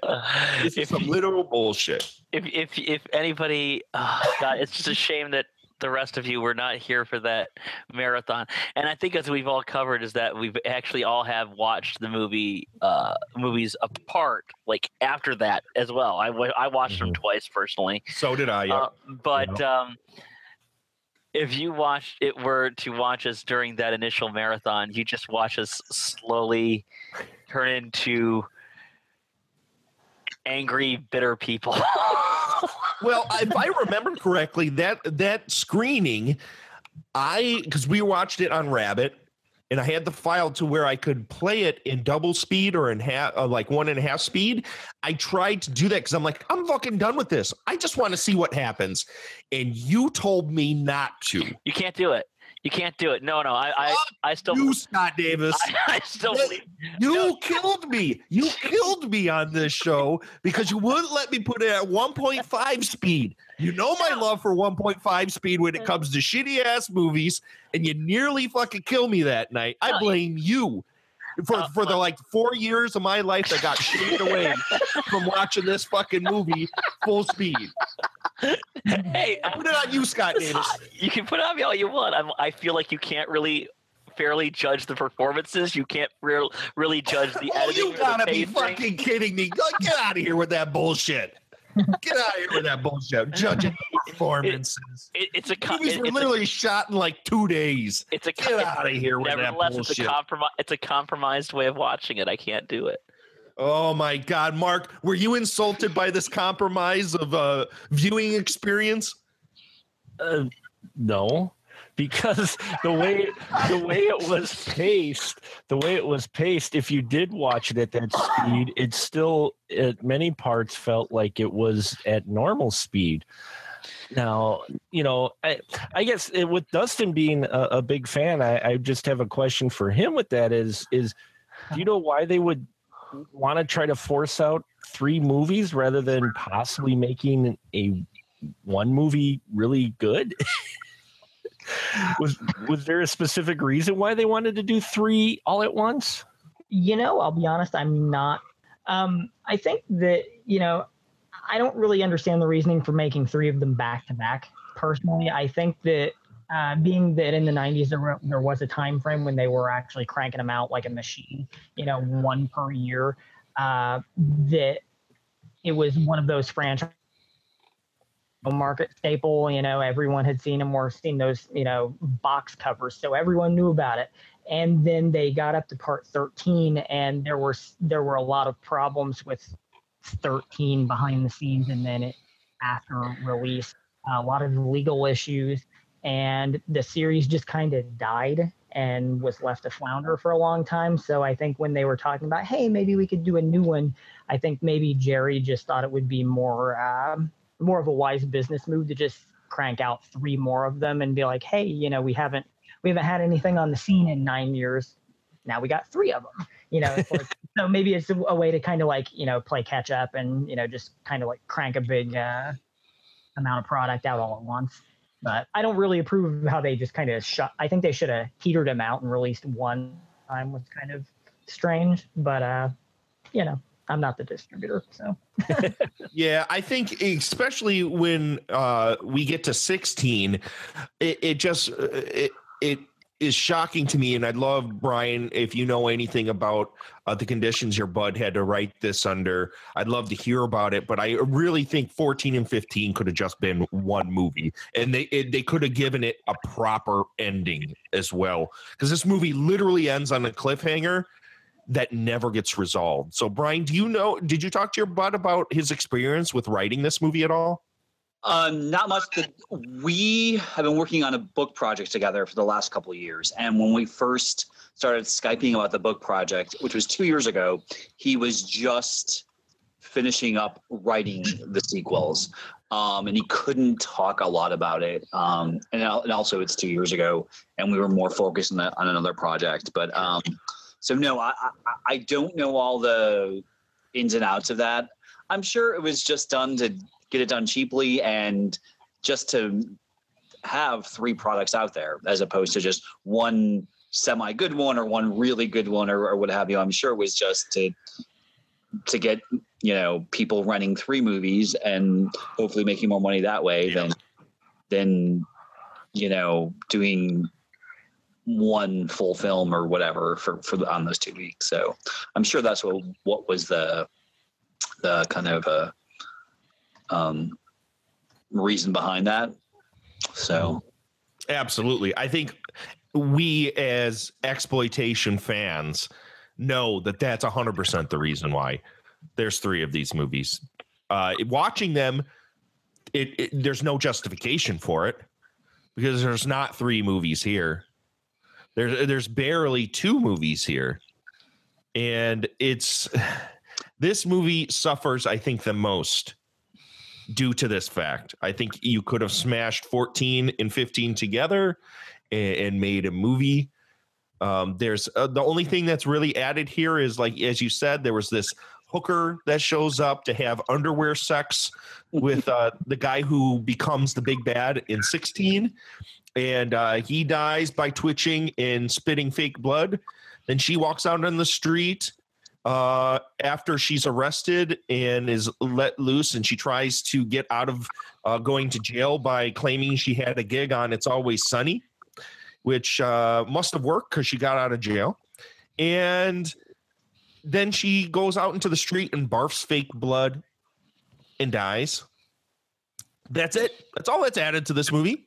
There's nothing else. Then all of a sudden we have a final finger battle uh finger power battle where Will Spanner, who's not even in this movie for more than maybe two minutes, pops up and decides to, you know, shoot finger finger powers at people. And then the movie just ends as if there's going to be an epic conclusion.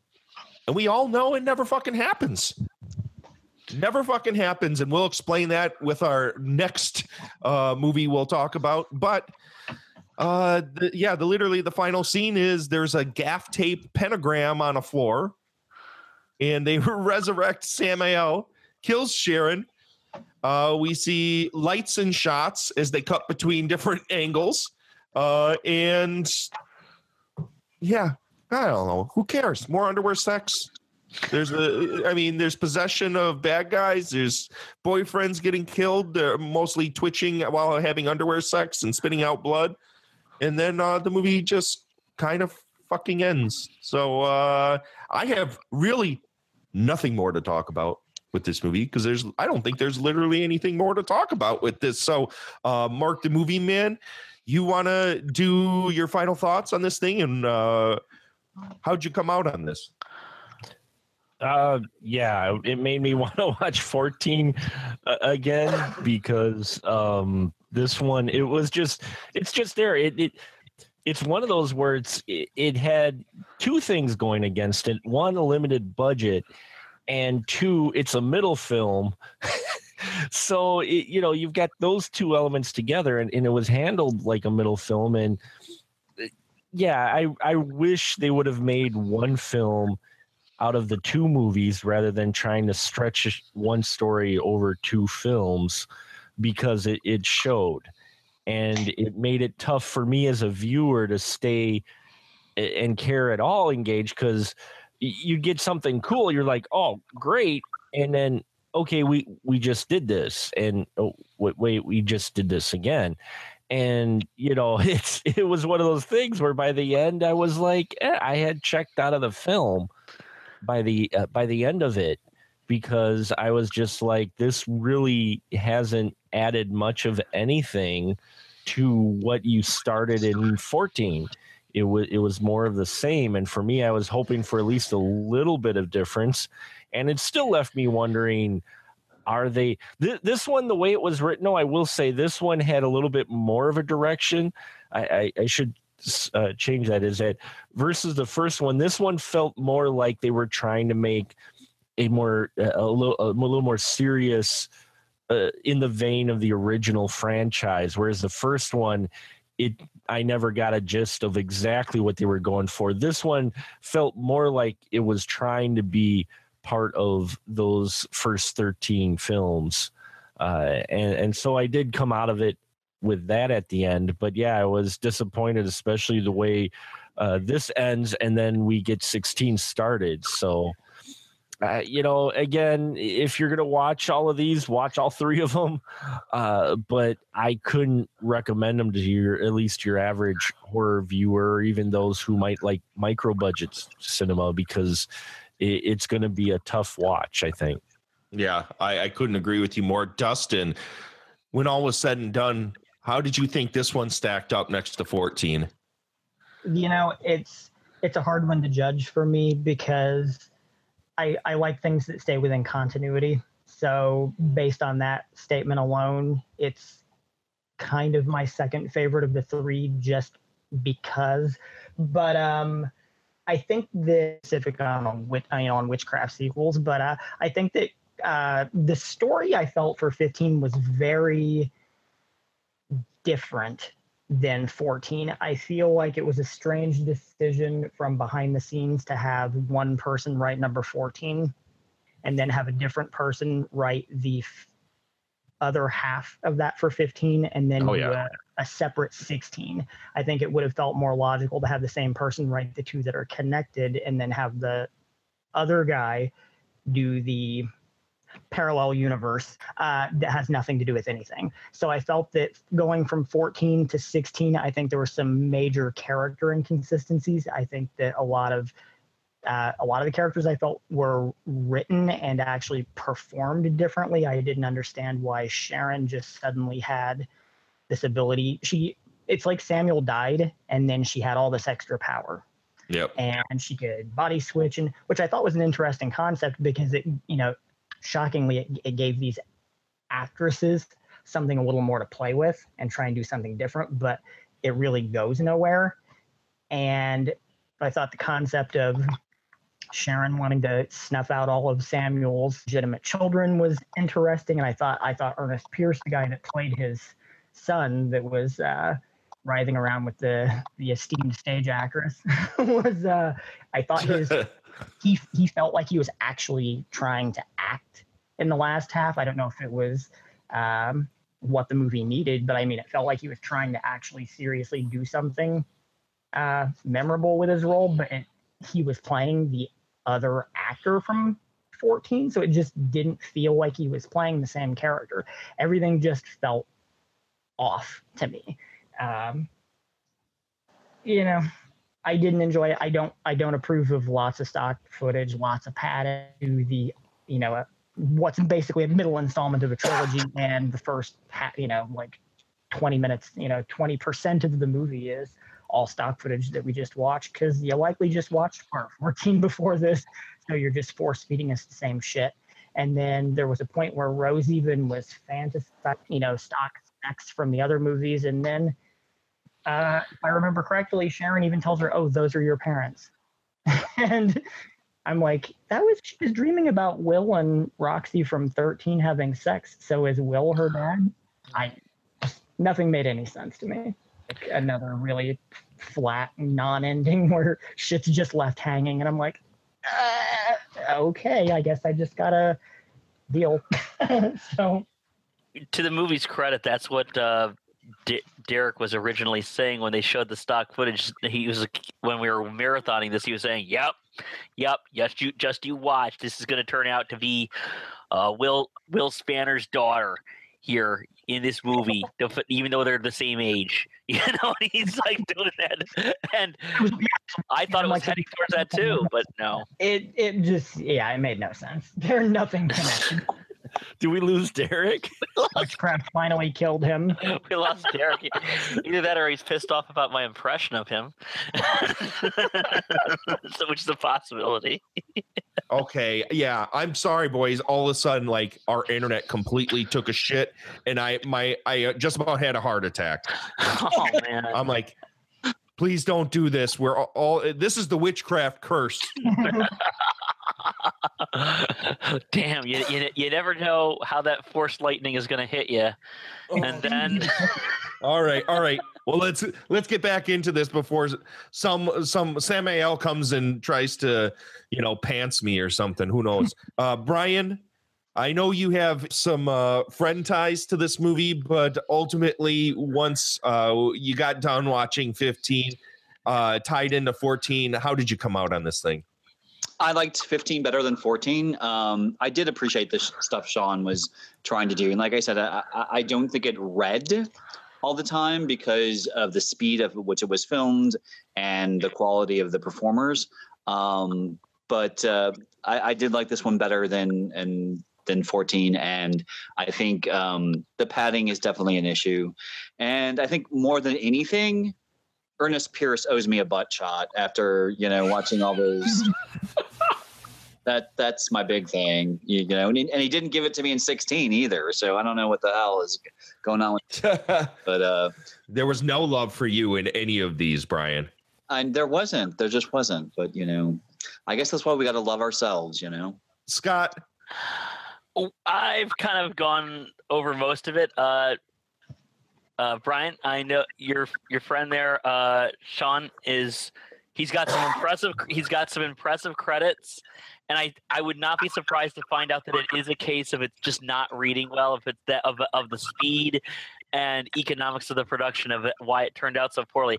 I will give I will mention two really funny line deliveries because I'm not going to be very nice about 16. I'm going to tell you that right now. You're not the only one, brother. You're not the only one. But I'm going to give you two really good line readings. One I mentioned before. It's uh, at the very beginning of the film, where the telepathic link, Karen, you have to return to the yoga, yoga studio, and she just pops up behind her. I'm right here like I told you to leave. Yeah, well, I didn't listen. So what's up? You know, I thought that was really funny. And towards the end, we have this one character, which I'm surprised nobody mentioned. Uh, was it Danielle? Was the character who was the really annoying uh, roommate? One of the worst characters in any movie I've ever seen. That that character annoyed me. So, like, why would anyone have her in their house as a roommate? She was room- such an asshole. That was a Sharon thing. Well, yes, but I mean, she was a ter- she was a she was a terrible person who uh, was always like yelling at people, and she, her boyfriend couldn't get it up if there was anybody else around. And so they had the great line towards the end where he was almost ready to go, and he says to this girl, to his girl, to Danielle, who now has to leave. A second ago, I told you how hard my cock is, and she says, "I love that story," and she leaves. that was funny. I, I love that whole sequence. I, I, did mention that sequence because after that, you know, she's knocked out Rose, and there's a thing where they leave and they come back and grab her, and I, I thought that whole sequence was really well done, actually, and, and I thought it was it was very funny. So. that bit that little bit was funny i will say that. Overall though i think i've already cut, covered it. It's kind of the same thing as the first one. I mean even has kind of the same ending. There's a, a ritual with rose and jeopardy. Spanner shows up shows up out of the blue to cue some bad lightning effects. It's kind of the same thing bad acting ba- everything that was bad about 14 is kind of just ramped up here and it kind of feels like the whole thing kind of feels like an afterthought so uh, overall i wasn't no i didn't like this one either i actually probably liked it less than uh, uh, 15 spoiler alert 14 was my favorite of the three too it, it is really shocking. Even after I said I thought 14 was terrible, that this is definitely worse. And I don't think it has anything to do with because I, I kind of agree with Brian that there's there's more interesting things uh, at play here. Yeah, they're just executed so poorly in in this movie. The way it's shot, the way it looks, and the way it plays is just so dull that none of it reads. None of it reads. So 15 is a big pile of fucking nothing. but it is not the worst of these three movies. not to give you a spoiler alert, but this is not the worst of these. I've already screamed once during this episode. Hold your fucking britches, folks, because we're moving on to Witchcraft 16 Hollywood Coven. So, shall we have a friendly wager on whether or not I'll have to save your ass from these witches' covenants in the third film? Actually, I'm kind of hoping I get to be an evil witch this time, so hopefully you'll be saving someone else's ass from me. I think I saved your ass from a witch's coven twice, Detective Gilmore, aka worst detective ever. Uh, I think I saved both your asses in two movies, so simmer down, Greg Andrews, aka worst warlock witch hunter ever. Oh. I totally hope I get killed again in this one. Me too. Killed again dance, doing the killed again dance. I'd actually like to live through one for once. Oh, it's okay. Hey, where's Shelly? You guys remember her? Didn't she play Danielle in Blood Angel? Yeah, isn't she in this one too? We sort of bonded on Blood Angel, but then I never saw her again. Very strange. Now, what is the one trope that you hate worse than anything else when you see it pop up in a film series? Is it the dream sequence? Is it the it oh this was all a dream? no? How about when a movie series all of a sudden decides to go meta and make you think, eh, let's show behind the scenes of what's going on with these series, and maybe something nefarious is going on behind the scenes. Yep. That's what we get here in Witchcraft 16, aka the new nightmare of the Witchcraft series.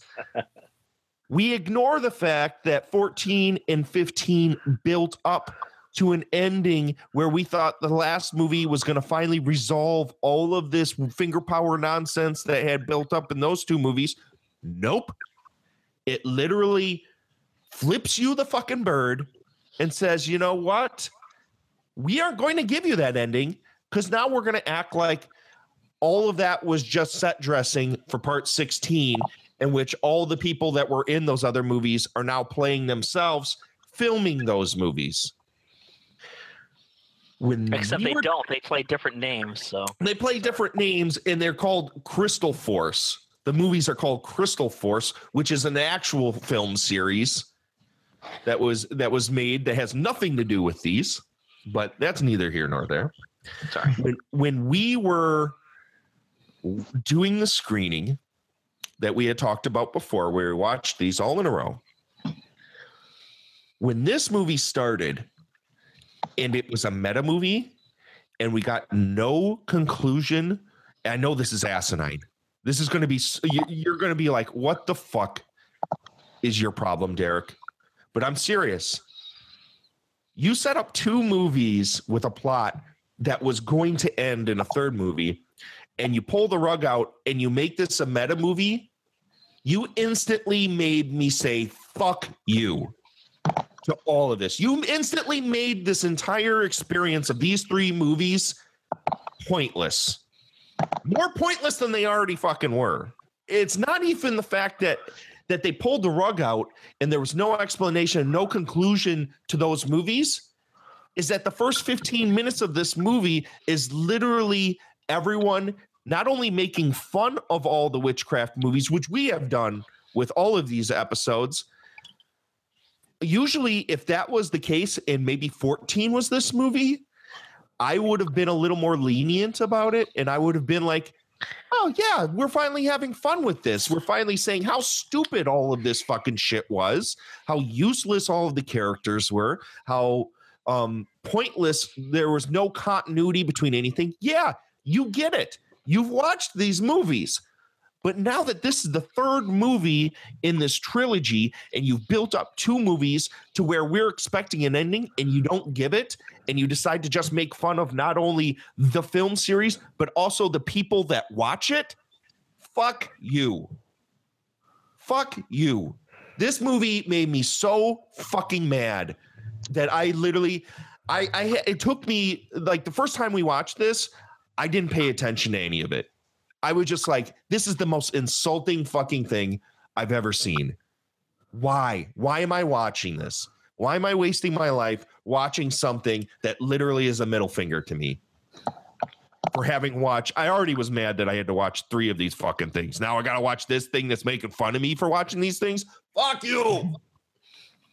It took me the second time to, to kind of appreciate it and understand, you know, distance myself from that initial shock and the, the initial anger I had that literally, yeah, we're now being made fun of for watching these movies. And uh it, if you look past all that shit, the actors finally aren't that bad in this movie compared to the other ones. Uh, uh, what's her name that played Sharon is actually really good in this movie compared to the other two movies. She's actually kind of charming. Everybody else is actually pretty good in this these movies or in this movie. But yet there's really not much of a story here. It's it's the same thing as like a new nightmare. These people are making a movie.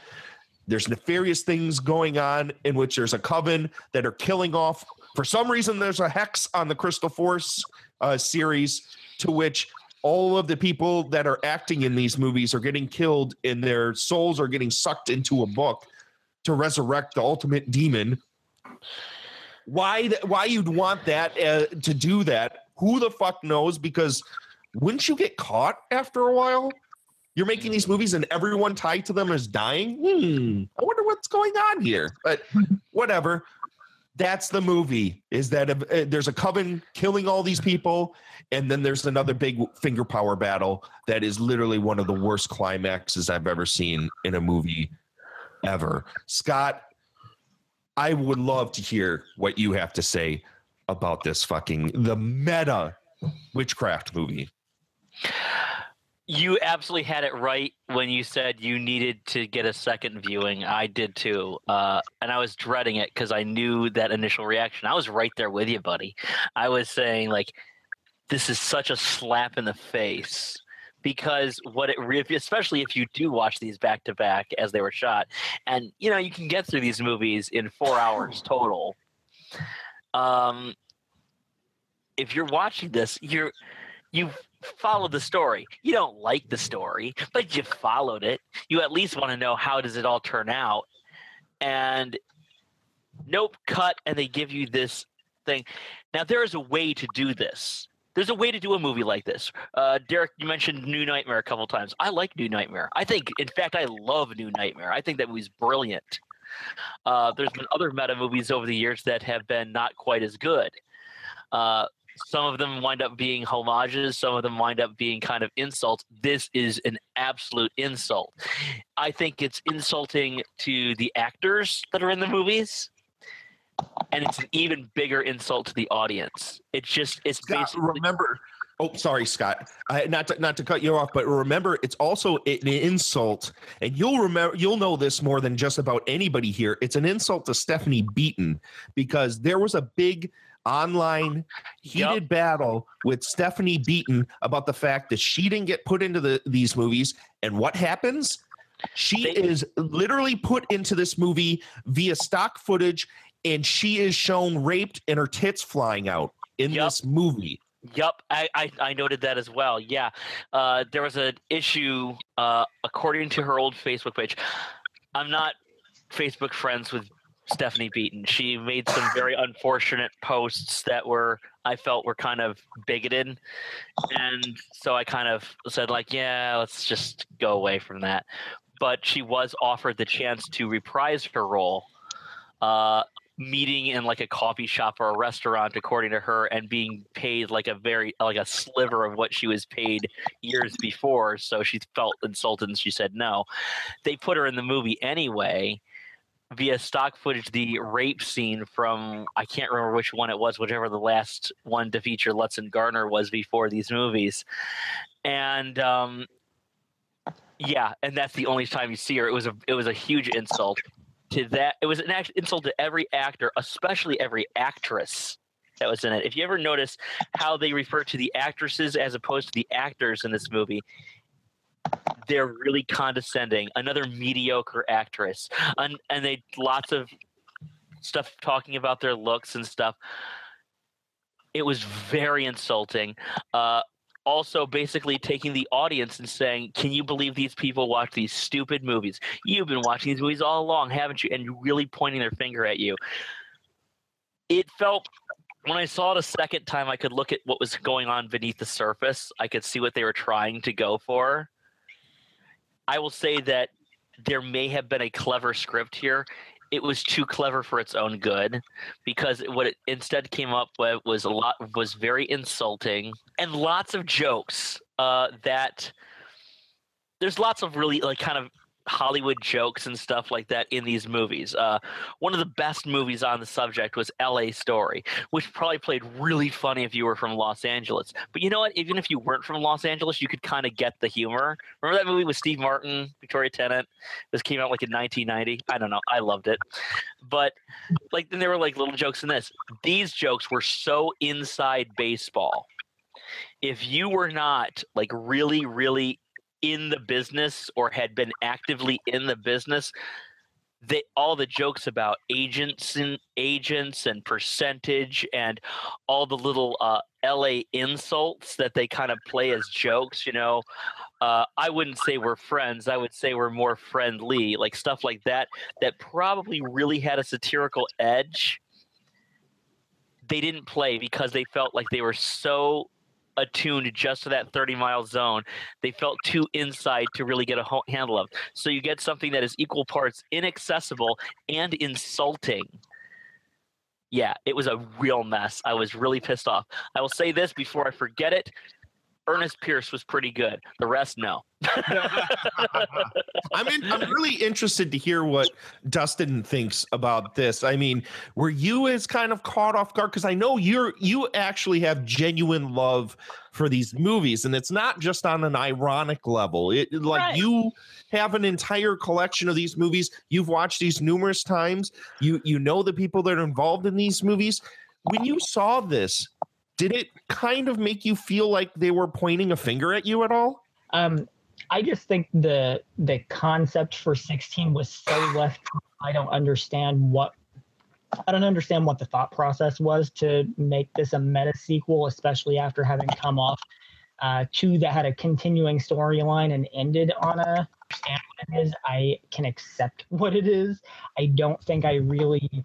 Uh, it just didn't work for me. I don't know. It's the whole thing just feels really left field and was kind of it, it was it was bothersome. It was really stupid it, and degrading, you know, because they are making fun of the fans that watch it. It looked like the people that were doing it seemed like they were having fun because they got to just kind of like kick back and you know relax, you know, and just kind of not be try and be serious. I guess. But- I think I think that's why most of the performances feel more genuine in this movie is because now they don't have they just play themselves. I, I just I'll, I'll never understand the thought process. I know the idea for 16 was actually an idea by Jerry. So he he was the one I believe who had suggested to go meta and just kind of have a sort of random thing. So uh, I'm going to assume every eighth installment uh, on merit has to be a left field connected to fucking nothing thing from now on.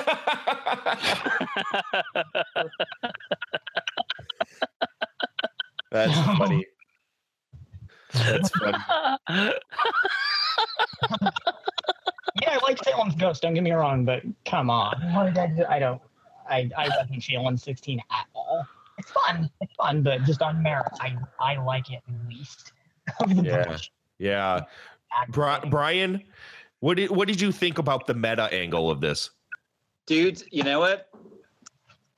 I haven't had a date in years, but I would gladly give it up because it wasn't the same old fucking thing with this movie. So Yeah. um, I actually really liked it. I, I didn't find it insulting. I'll, I'll be honest, I only watched it once. But yeah, I, I would gladly give up not having a date for another 10 years and not have to watch another witchcraft film that would be like the other ones. So I was so uh, thankful for this one that, it, you know, when I, the twist came, I was like, fuck yeah, thank you. Not another padded out, badly, you know, plotted, you know, and, and there was some padding in this obviously having them all sit down having the actors all sit down and research the other crystal force films and and and showing scenes from the other witchcraft films uh, in that was obviously padded out. Um but uh yeah I, I i this is probably my favorite of the entire series actually you know, and i did find some of the humor was too localized and too specific but at least it was would be funny to someone. Um and i got what they were going through, through um you know having not so much in the movie trenches but being in the theatrical trenches since i was you know in second grade doing summer stock and stuff like that i got a lot of the acting humor and just the, the biz humor and um yeah uh I- would have to watch it again which i don't know if i would actually really want to do um, to, to go back and see if they were insulting the fans of the series. I did not get that. I, I think I was just so happy that it wasn't uh, another witchcraft film, as I know the witchcraft films to be. That um, I had a great time. You know, you know, I kind of loved the little.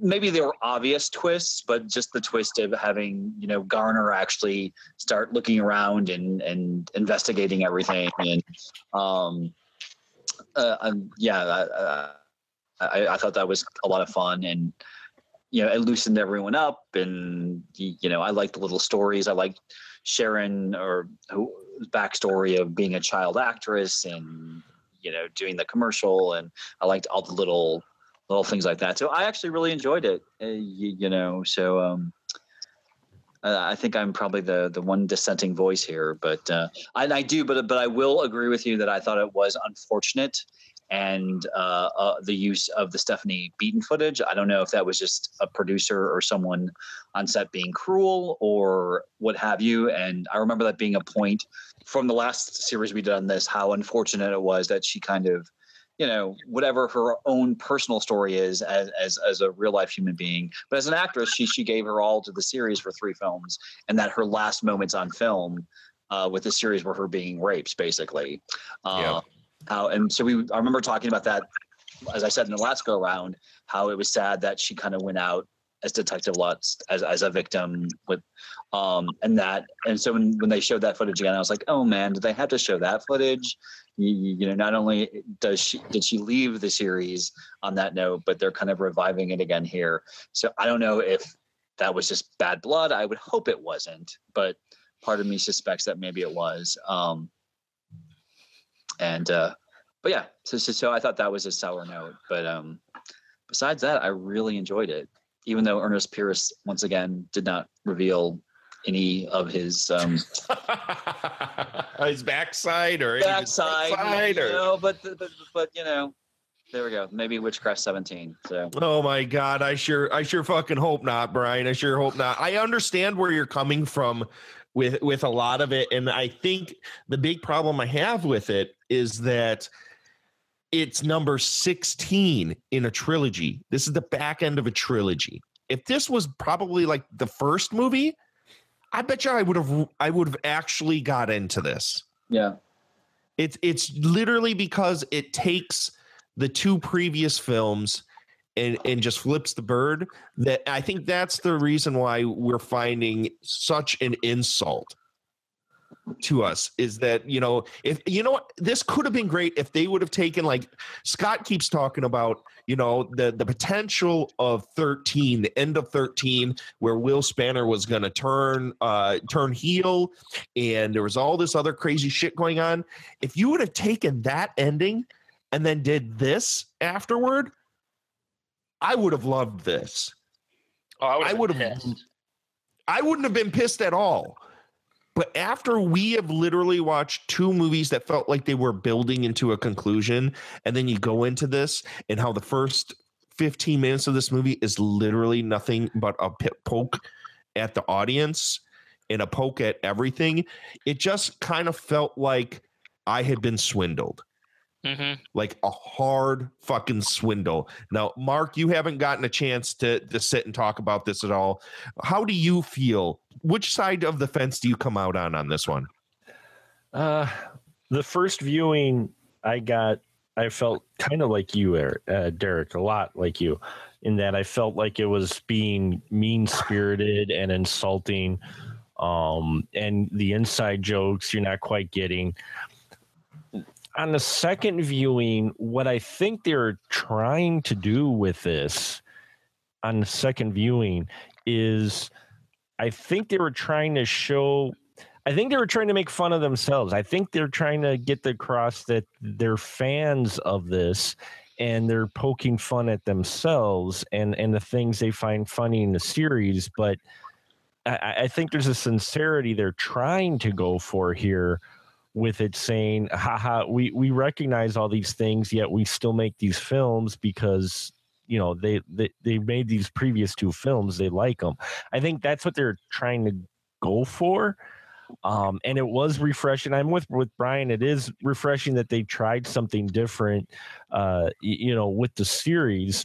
I think the timing of where they do this uh, like you said there is wrong i think if this was the first film that they open with um and I granted that means yeah, a lot of the cast dies in real world, and then well, what do you do the next two films? But I think they could have spun it in some way where y- you come, you know, you start with this, and then you have two more films that are actually witchcraft films, and so then the viewer kind of feels like they they're like, oh, that actress, you know, in real life in witchcraft world, uh, you know, performer, she's actually a real witch, and so she's playing this role, you know, something like that. It, it but the fact you play this out as a trilogy for the other two films, and you get here. It was refreshing to see it, but it, it it also left me hanging still on this story. That even though I might not have cared about the films, I was paying attention to the story, and I kind of wanted to see what was going to happen next with Rose, and we don't ever get that fulfillment. Yeah, they did uh, nothing with Rose. Like, what was the? It made it feel like what was the fucking point of the other two films? Right. And, and that's that, I guess that's the problem that I had with it was the fact that okay, you've just pretty much negated the two films that you're trying to bring back or or revitalize or or reintroduce people to the witchcraft series. And yet now you've left this dangling out there with really no resolution. And oh yeah, by the way, we're gonna start with the inside jokes and and the ha ha. So I think I think like I said, watching it a second time, I think there's some sincerity of where they're trying to say, yes, we recognize these things are ridiculous, but we we like them and and you know and that's why we're doing this film. I th- I, I honestly think because this is the last one in the trilogy, that's possibly the intention. I'd like to think that was the intention they were actually going for, and not actually insulting uh, folks, but more just lovingly poke fun at themselves. It just doesn't come across like that all in the film. And and you know then you get the story of well it's the cursed film and people die. You're like okay you know at least this is something a little different from the other witchcraft films but at the same time you're like well now you're del- delving into a film that's not really a witchcraft film anymore. Uh so but they try damn hard to try and make this some sort of witchery witchcraft film with a story that literally is so complacent and so played out that it's hard to really pay attention to it. It's just like it's going through the motions. Like after that first initial slap in the face, I didn't give a fuck about what happened in the rest of this movie.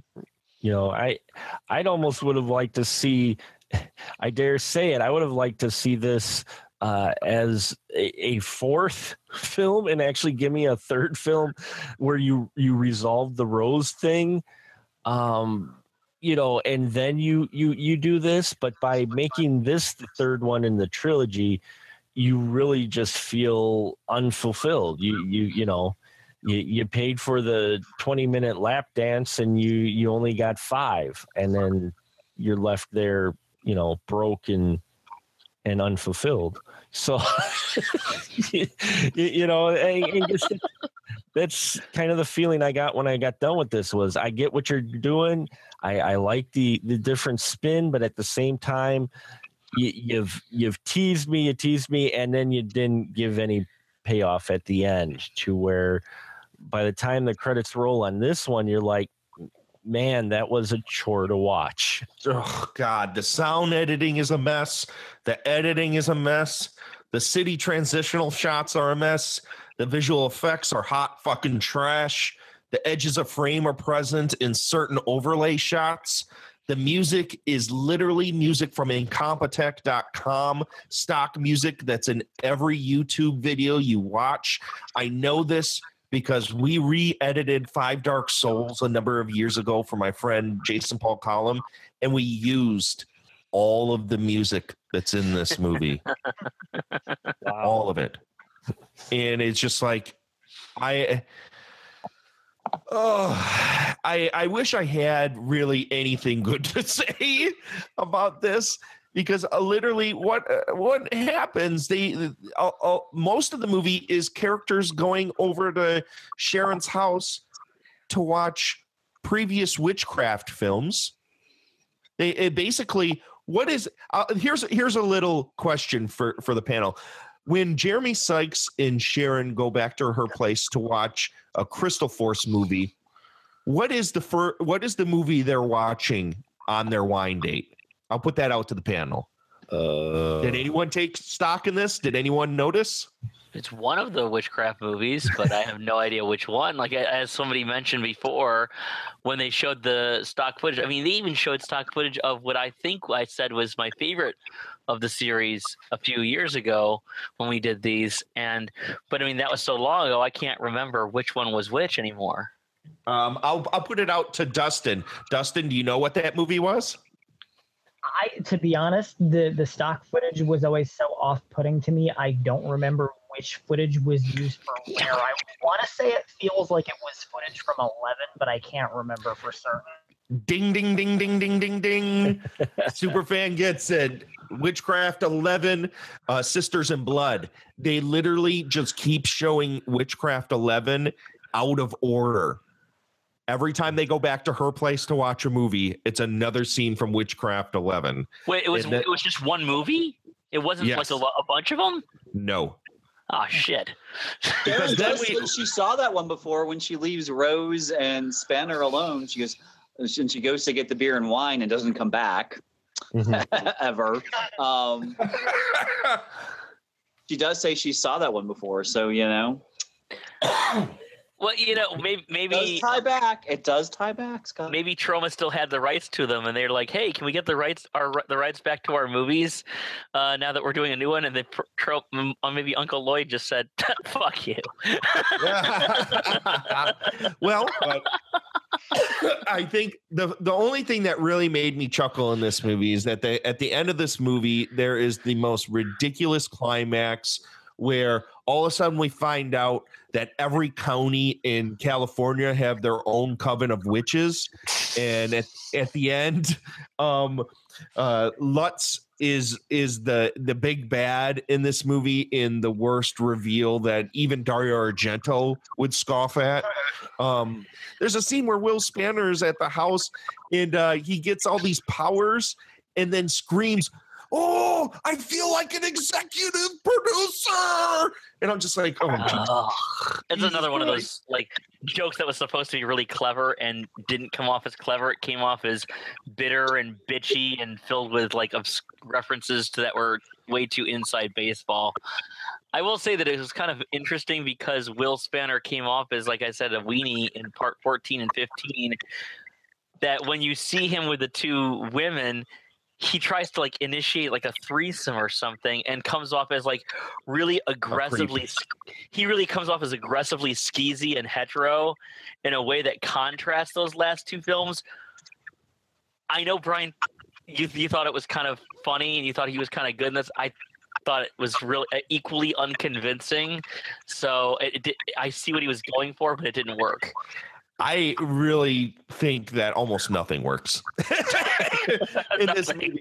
So I- ernest, ernest pierce was good oh my gosh. Um, oh man. So let's go ahead and let's give our final thoughts to this flick. Um, Mark, w- you said that you kind of turned around on this the second viewing. How did you ultimately end up feeling about Witchcraft 16? by itself, if you don't watch the other two, I I think out of these three remade ones, I'm I'm with Dustin a bit. Is that it was or uh, excuse me, Brian, that uh, it was refreshing that you did something different, but the fact this is number 16 and number 14 makes it a tough watch because you're left with feeling why the heck did I watch 14, you know, thir- uh, 14 and 15 if you're not going to ever actually resolve that story that while I may not have cared for those films, I became kind of invested in that story and kind of wanted to see how things were going to play out. And then you take this turn at the end, it, it makes it tough. I, I think had they led with this, I probably would have enjoyed maybe the other two at least a little better, but by itself, yes. But if you're watching the other two, yeah, you're gonna just get upset. Yeah. I, I agree with you 100%. I don't even want to add any more to it, Mark. I think you took the words right out of my mouth. I feel exactly how you feel. Uh, Brian? This was probably my favorite of these three, and maybe of the entire series. Um, I understand the Rose thing was kind of left dangling, but as I try to think back through the, this entire series of uh, of films, I can't remember ever once being satisfied by a conclusion we had. in these films. I've enjoyed certain scenes. I've enjoyed certain actresses in the films. Um, I've enjoyed certain of these movies more than I've enjoyed other ones. But um, I've never like been satisfied by any of these films. So the fact that the Rose plot line was left a little dangling from 15, who the fuck cares? You know, no resolution in these films has been like, oh god, yes, and I want to see that what happens next. And so I was just so damn relieved that I didn't have to sit through another typical witchcraft film with this film. And I do, and I, I really appreciate the kind of the theatricality and the humor and and the little nudges that that Sean brought out to both to both 15 and 16 here. So um and granted I said that there might be some of that you, know friendship lingering in that response and and not wanting to offend him or but but I, I honestly do. I I honestly think as you know a fellow playwright I can see what he was trying to do and he was really trying to do some fun stuff. So um so yeah so that's my my take on I I actually really enjoyed 16 I, I totally get where you're coming from, Brian. I, I really truly do. Like Mark said, though, I, I got to go back to Mark. I just think it was totally misguided with, with where they went with it. So, uh, Scott, your turn.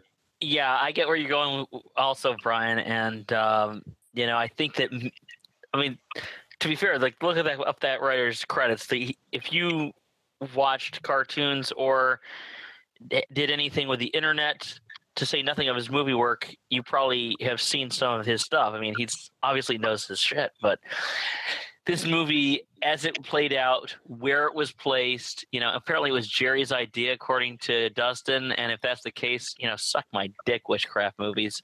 I mean, seriously, this is this. It's a really, it's a film that seems that it was created in a bubble for people in that same bubble.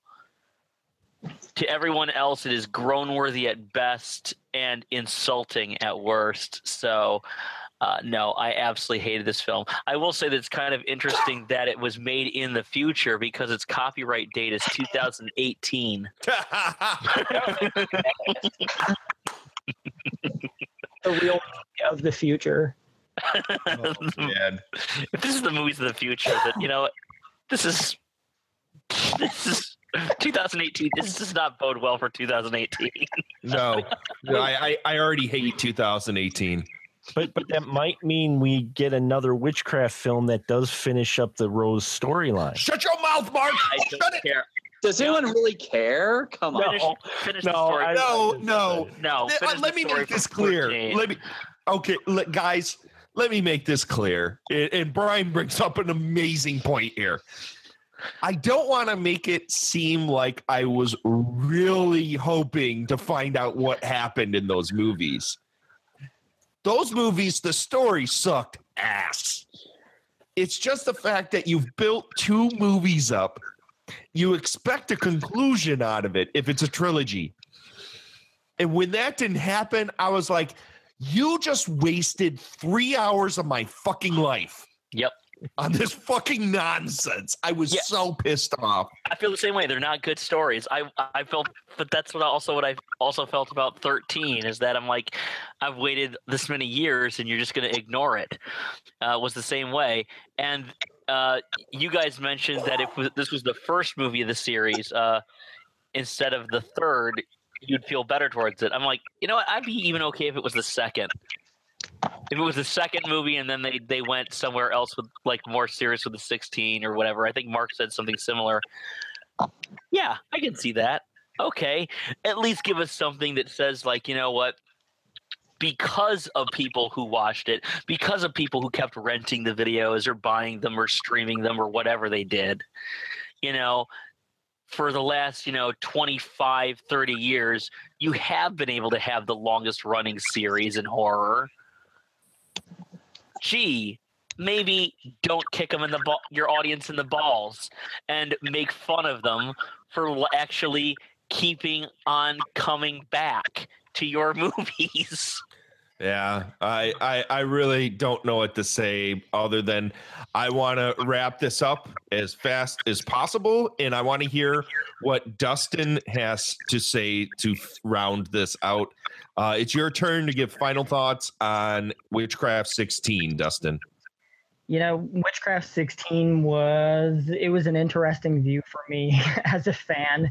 Uh, but you know, important aspect of making movies like this is that filmmakers or producers especially need to understand their limitations. They need to understand the talent and resources locations yada yada yada that are available to them. And i think that at points watching part 16 it feels like they were trying to be a little too big for their britches and they were trying to be a little bit bigger and more clever than the material needed uh, I'll I until my death I will never understand why they chose to do a meta installment from a storytelling standpoint, especially after you know getting that no closure of what was going on, even though the story for 14 and 15 weren't the greatest. But it's like you go through all that and then you just get nothing. And I thought that the I thought that the one positive I can say about it is that I thought that it was maybe the first and first film in the entire series that actually gave Garner something to do because he actually got to detect and actually Yeah. search and try and actually show that he was a useful fucking human. so, but uh, aside from that, there was just there was nothing to speak of, and I think that the treatment of the way they just first one they they they offed Garner, they oft Will like they're just nothing, you know, and then Lutz is a witch at the end. It just it was like they're they didn't care about anything to me as far as the series goes. So I was just kind of like, eh, you know, and I, I over rationalize shit sometimes. So I it has to make sense in my head, and the only way I can is that it's just it's to me it exists in a parallel universe that has nothing to do with 14 or 15. And So, my final question for you, Dustin, is when are you going to be pitching Witchcraft 17 that resolves this entire thing? you know, uh, I would jump on a witchcraft, but whether I would want to actually resolve the story of 14 and 15 is probably questionable. I think I'll be honest, I I, I love the the representations of Lutz and Garner in this. I think they were I, I wasn't feeling the Will story and it just it the the next one needs a stronger story and it needs a stronger use of those core characters. Otherwise it's gonna go nowhere. I would not hold my breath for that, Dustin.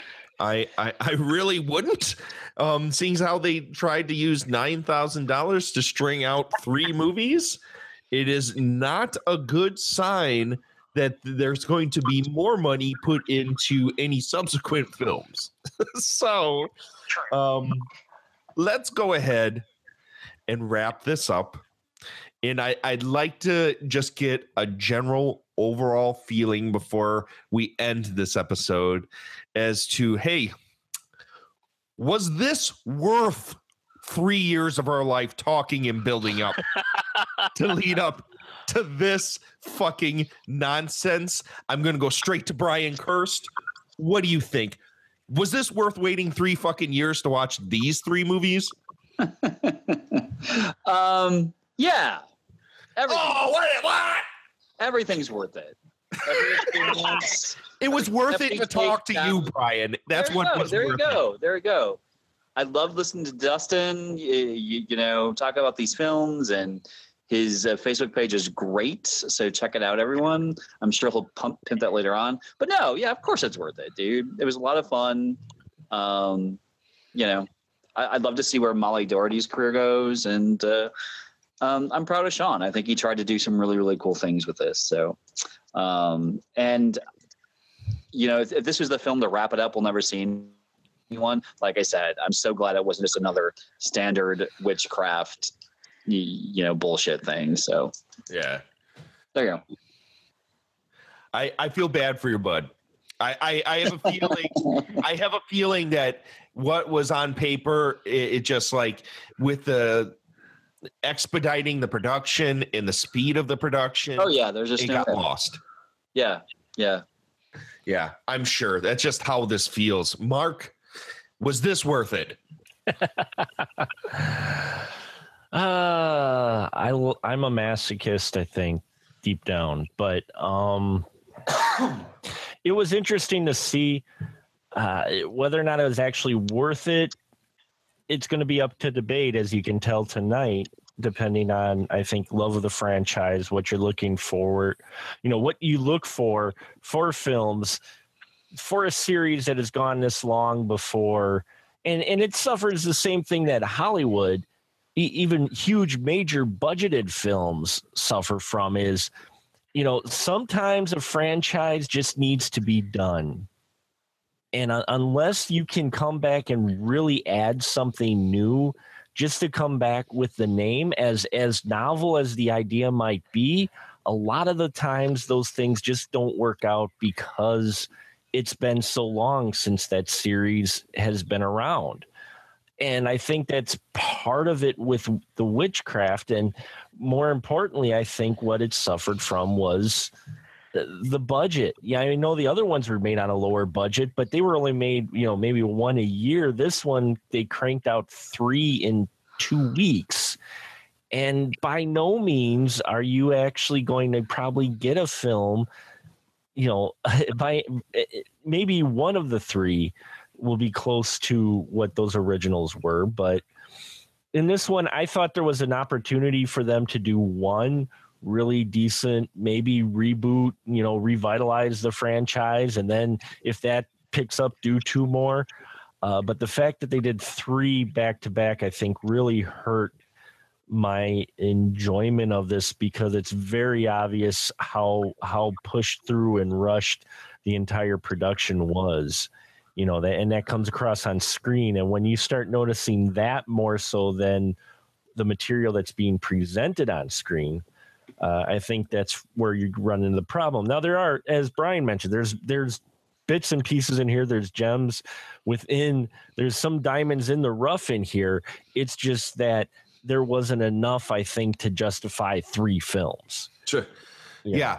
The only diamond in the rough I saw in this thing, and we already kind of made reference to it, was the fact. Well, no, it was the lesbian tit rub sequence in, in part 15. That was the diamond in the rough. Even though I complained that it was just literally overlaying and reusing footage with some tit rubbing, it was the best part of this entire experience because it's the only part that really made me smile the entire time. So, Scott, was this worth it? I will say this.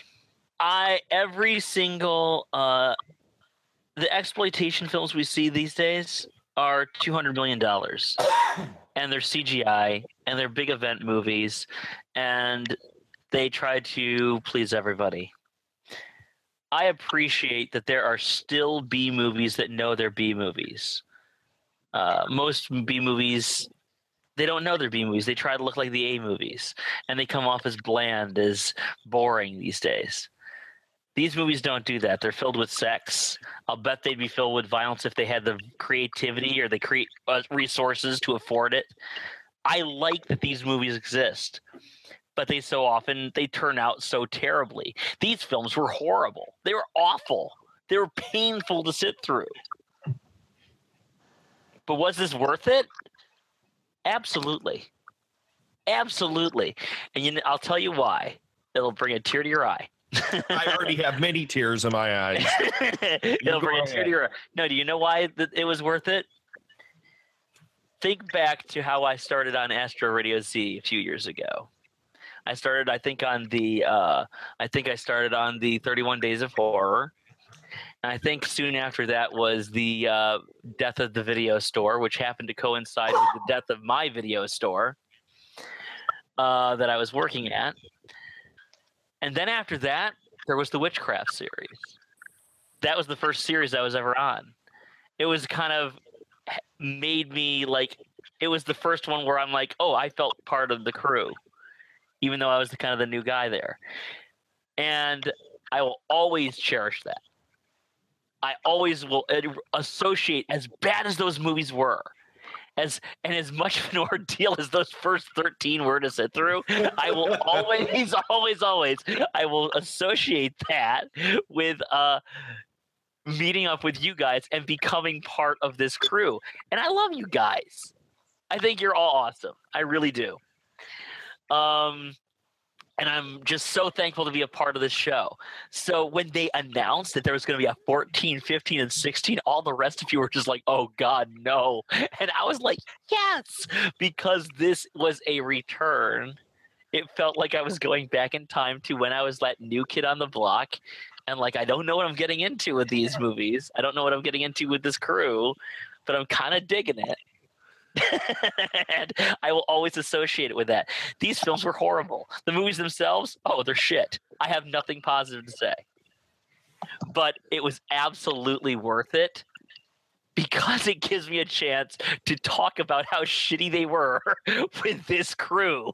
and that is awesome. And I will love it. I will always love that. And I will look forward to hopefully, God willing, many days in the future. Oh, yes. th- your sweetheart, Scott. Uh, far nicer things that I mean, you guys were downright giddy that we were doing this episode. That Well, there I were, was. all of you were. Don't just. It wasn't just you, Scott. You should have seen what Mark the Movie Man was texting me. This boy was ready. That surprises me. Don't lie, Mark. I, I did text you quite a bit. Are we doing it this? Are we doing it this week? Are we doing This it is- today? Are, are This we? is awesome. We're not. Wait, what? We're not. Oh, yet? Oh, you next Wednesday? Oh, Oh, my dear God. Oh my dear God. So, anyways, uh, thank you, Scott. I'm gonna go over to Dustin because not only is he a super fan, he also was really jacked for this episode because he actually joined us and listened to all these episodes and we got into contact because of these episodes. So I'm very very excited to hear um ultimately Dustin was this worth it waiting to get these three movies? you know every everything regarding it i think was worth it. Um you know it, witchcraft it brought everyone together you know? It's a powerful thing. So uh you know i i'm always happy to go back and visit you know the world of witchcraft.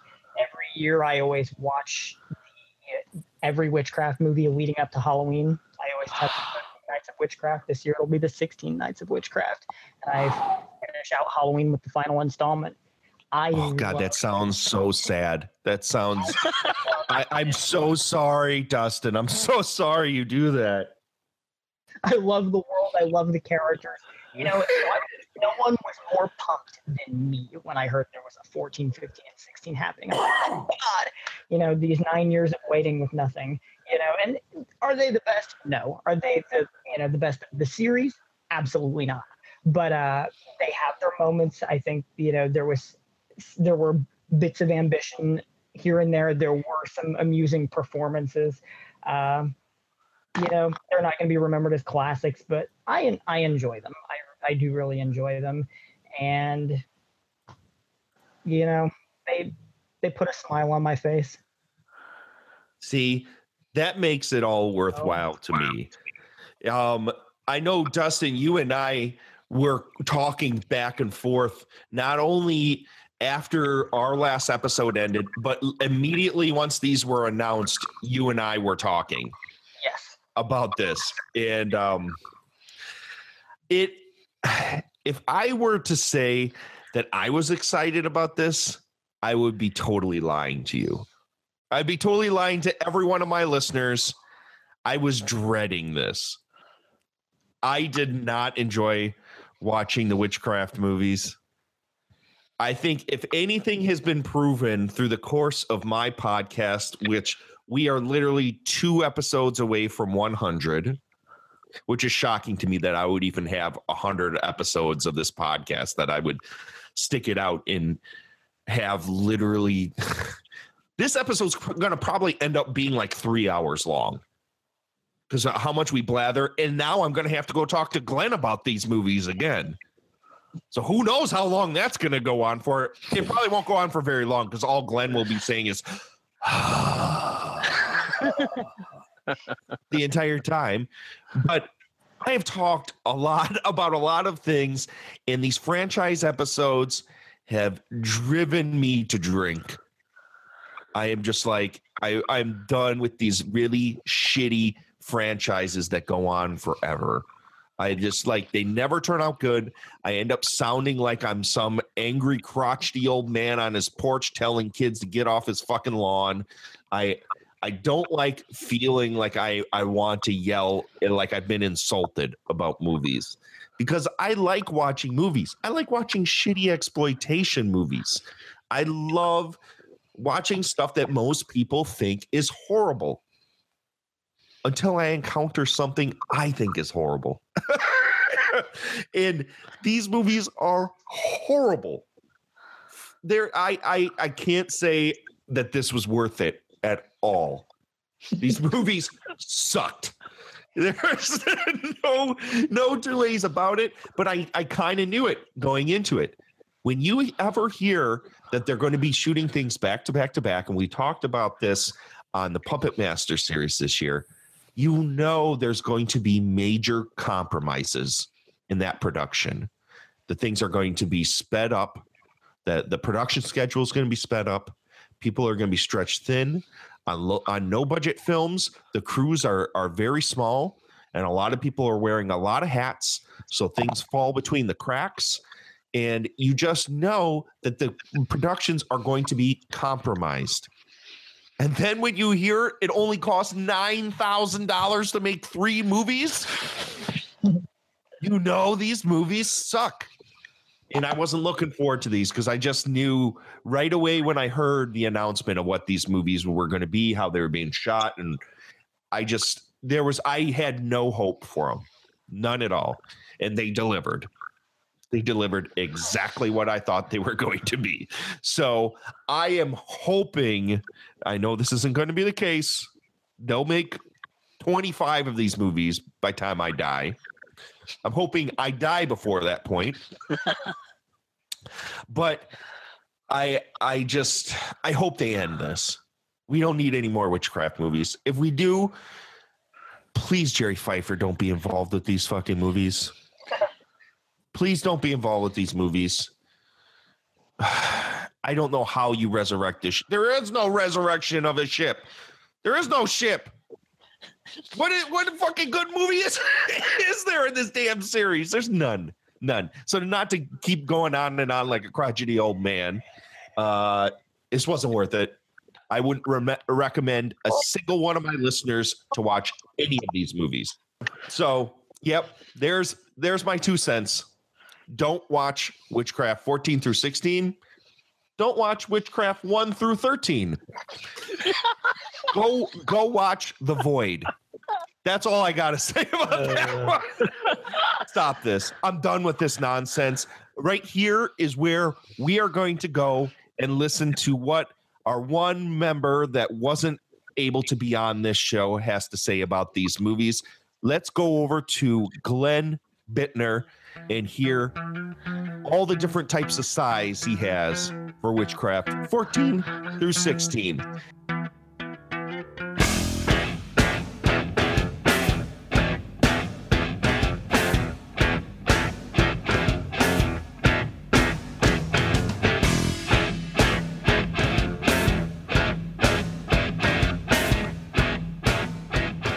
So, Glenn, we're walking in to this witchcraft 14 through 16 nonsense. We've been warning everybody for three years about this shit.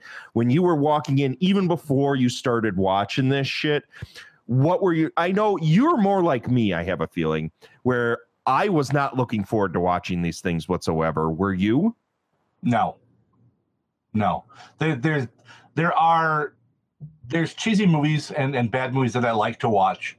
Um uh, I mean, examples like a lot of the post-apocalyptic stuff. I'm I'm much happier to watch that type of bad movie than I am to watch shitty horror. Um, just because I've th- there aren't a lot of great post-apocalyptic movies. There really aren't. Uh, there's really just like a handful of really great ones. There's like some good ones, but there's a lot of kind of bad ones. But when it comes to horror, I think there's a lot more great horror out there, and seeing seeing some of the great stuff they've done with it. And and traditionally you can do horror on a lower budget than you can like something like a Mad Max. Well, absolutely. Um, so, Yeah. so you know you can you have you have to have a stronger story uh, if you're not going to have effects to go with it. And the, the effects is you just ride the effects and you just get you know Paranormal Activity 74. Um, and fuck, man, it's. I mean, it's like they wrote a treatment for this and then just said, "Yeah, we don't actually need to finish the script. We're good. We're good with what we got." Um, my friend said we could use their their yoga studio for for two weeks. Let's let's shoot a movie. No, I'm sure that's let's- what it is, dude. Let's shoot three movies in two weeks. I well, mean, I- supposedly we were because we had Dustin Hubbard on, who was um he's been involved. He's that super fan that has Yeah. the the fan page, Yeah. and he actually knows uh, most of the people that are involved from a production standpoint, like Jerry Feifer and uh, David Sterling, and the director, and a bunch of the cast and stuff like that. And he said to us on the episode that not only were these films shot in two weeks, the budget for all three of them was nine thousand dollars. Fuck.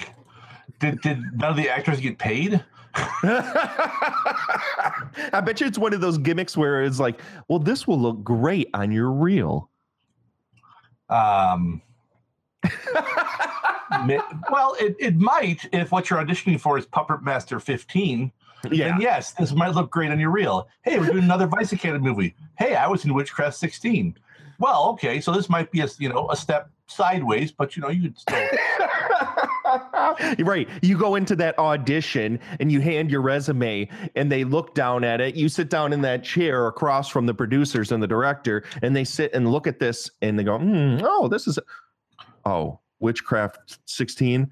Okay. Well, thanks for coming in. Yeah. It was nice I mean, meeting you. Yeah, I mean, maybe someone says, you know what we want to do is, so we want someone who can stand naked and do the, um, all I want for Christmas is my true front teeth. we want someone to sing that for us, uh, naked. So can you do that? And someone will be like, well, I have a reel where you can at least see how I sound. I'm sorry, see how I sound. Uh, and I mean, not to you know bash someone because of of you know the the fact that they have a gap in their teeth, but just it'd be different if she could act, um, or she was a better actress. I mean, and actually, she's probably one of the better actresses in this. Are you talking Um, about the, the lead, the one that played Rose? Uh, not Rose, the uh, like the quote unquote friend of Rose, the the brunette with the the big gap in her teeth who whistled whenever she Oh. talked. Yeah, Ta- the Tara character. Yeah, uh, Tara. Um, the the feeling I kind of got is that so. I mean, I liked a lot of a lot of like you know B movie B movies in general when I was younger, growing up. I watched so many of them. I watched all the shock theater stuff. So I mean, I have I have a fondness for for for B movies and and B movie horror. I do. Um, but I, I watch stuff like this, and I mean, you'll have the fanboys who will, you know, whenever someone like does a remake or they they make something new and then you know, or they they make something that's similar, something they had as a child, they're like, oh, George Lucas shit on my childhood, and I'm always kind of like, you know, your childhood still exists, but this kind of feels like not so much that someone or kind of like someone shit on my childhood, but then they made me eat it too. They made me eat that steaming pile of crap, and I just and I for whatever reason I just said, well, okay, just because they told me to, because I'm a fucking moron who watched these three movies and watched two of them twice because I had to refresh myself. Trust me, we all did. All of us Um, did. and you know, I mean, I, I I- like to give credit to people who at least go out there and try, but I mean, some of this is just like, how much did you try? This this this is this is nothing, but just trying to get a quick money grab for a couple of people. Yeah, that's all it is. You got to wonder Um, how much money they actually got out of this because the the audience can't be too big for these movies. It can't, but I mean, making up nine thousand dollars in three films, because I mean, you know, you'll have something.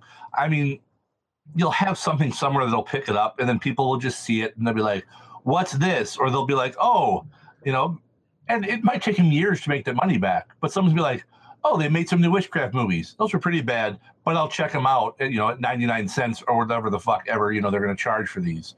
Um, I don't know. I just it, it's. Oh, I'm sorry. Yeah. More like. Yep.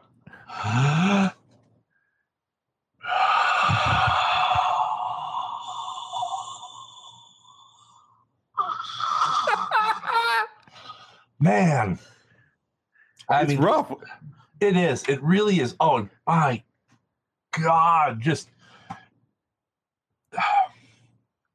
the thing is, is you, you have some people who do have who I think if given a, a decent story and stuff, I think some of these people could do an okay job acting. Leroy, uh, what is uh, the guy who plays Detective Garner?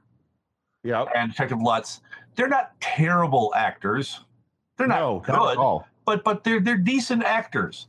But I mean, the script for this is just oh my god. Now on the opposite spectrum, Ryan Cleary, who plays Bill Spanner, oh dear lord, I think it was Um, the consensus that he was easily not only the worst actor in these movies, but the worst Will Spanner we've ever seen. Yeah, he's he's he's the worst actor in in all of these. He's the worst Will Spanner we've seen, and not just from uh, an acting standpoint, but just from the fact of what does he fucking do. It's and it's the thing. It's, it's so much of this. It's like, well, yeah, it's like we have to have Will Spanner. Why? Because it's a witchcraft movie, but he doesn't do shit. Eh, but he's got to be in there, you know, so he can just you know pop up and say something in a monotone voice. and do finger powers and do a little, little bit of finger powers. Uh, you know, and just I mean the whole yoga thing, which in a way I can kind of see because there is um because I actually I started doing yoga last year.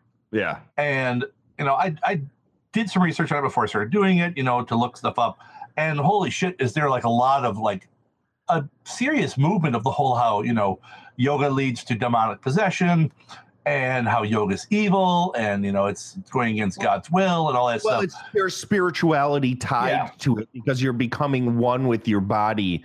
And Yeah. it's also kind of a form of transcendental medic- meditation in Yeah. some aspects. Yeah. So, I mean, I can kind of see that, you know, that's not a terrible idea to tie those together, especially if you're trying to play yourself off as, you know, white magic type thing. You know, it's like, hey, we're the good guys. Come practice yoga and, and get centered. Oh, oops, we're not the good guys. We're actually kind of fucking evil. I guess we lied to you, which is what evil people do. um, you know, a lot of a lot of bad people, you know, in, in the real world and in movies, they don't just like pop up and say, "Hey, I'm evil." No, it's it's they they play tricks and they they lure you in. I mean, some are just like, "Fuck it, I'm kid who drowned and I have a machete now and I'm going to chop you up." That's fine.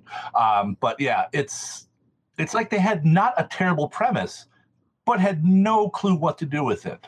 I I'm wondering, and this is what we kind of talked about on the episode too, is that it's another one of these cases like Puppet Master where these things were shot back to back to back, and they were it was one story stretched. Yeah. So the first movie just kind of felt like nothing, like it was just a lead up to something. I mean, between this and 15, do you do you think there was even a full story there? No, no, no. Um, especially watching 16 and what 16 is, this could have been, you know, these 14 and 15 could have been like 10 minutes worth of actual shit going on as a just part of 16. You know, you, kind of like uh, like the intro, like like it was a double cross, kind of like a psycho thing where you start off with one thing and then it turns into something else entirely. Yeah, exactly. I mean, you could have this little 10, 15 minute setup and then you switch and then you switch gears and boom, you're into the story of 16.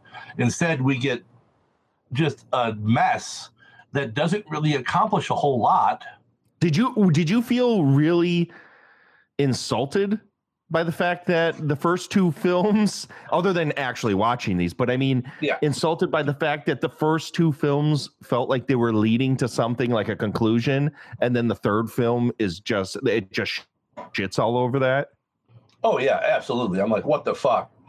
What the actual fuck? I mean, there there there needs to be something called slap-o-vision where I can watch something and when it's so utterly bad, I can just hit a button and anyone who was involved in that production gets a slap.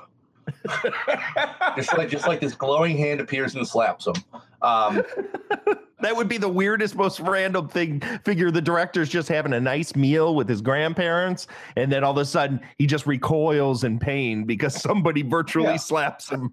yeah, and I mean, you know, like like Da- David uh, was it Palmieri, the guy who directed this. I mean, yeah, he gets slapped from time to time because there are a lot of people watching this. Someone like Uwe Boll, I mean, the dude would be looking like he's having an epileptic seizure all the time because it'd be nothing but slapping. So you made like a three-hour trailer.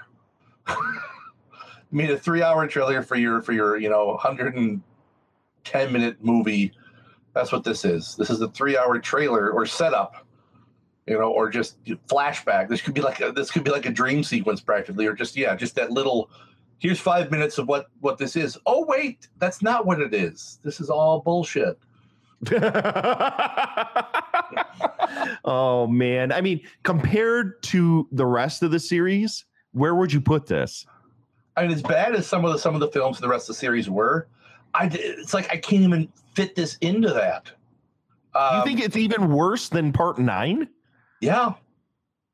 Be, be, because now, 16, no, is not worse than nine, but 14 and 15 are because of the fact that it's it's it it should be five minutes long, and it's pointless. It's They lead to nothing. There's no conclusion. There's no conclusion. There's there's like nothing, and you know, and the, the worst thing is is that not only is there no conclusion, then you go into 16 thinking that they're gonna wrap this shit up, and they're like, nope, we're just going to take a dump on your head because that's you know obviously you like being shit on a lot um, because you sat through three hours of it and you came back for another helping. I agree with you. I do think these are worse than part nine. I, I really do. When I sat and thought about it after I watched them, I I was like, man, part nine is looking better and better by the by the second.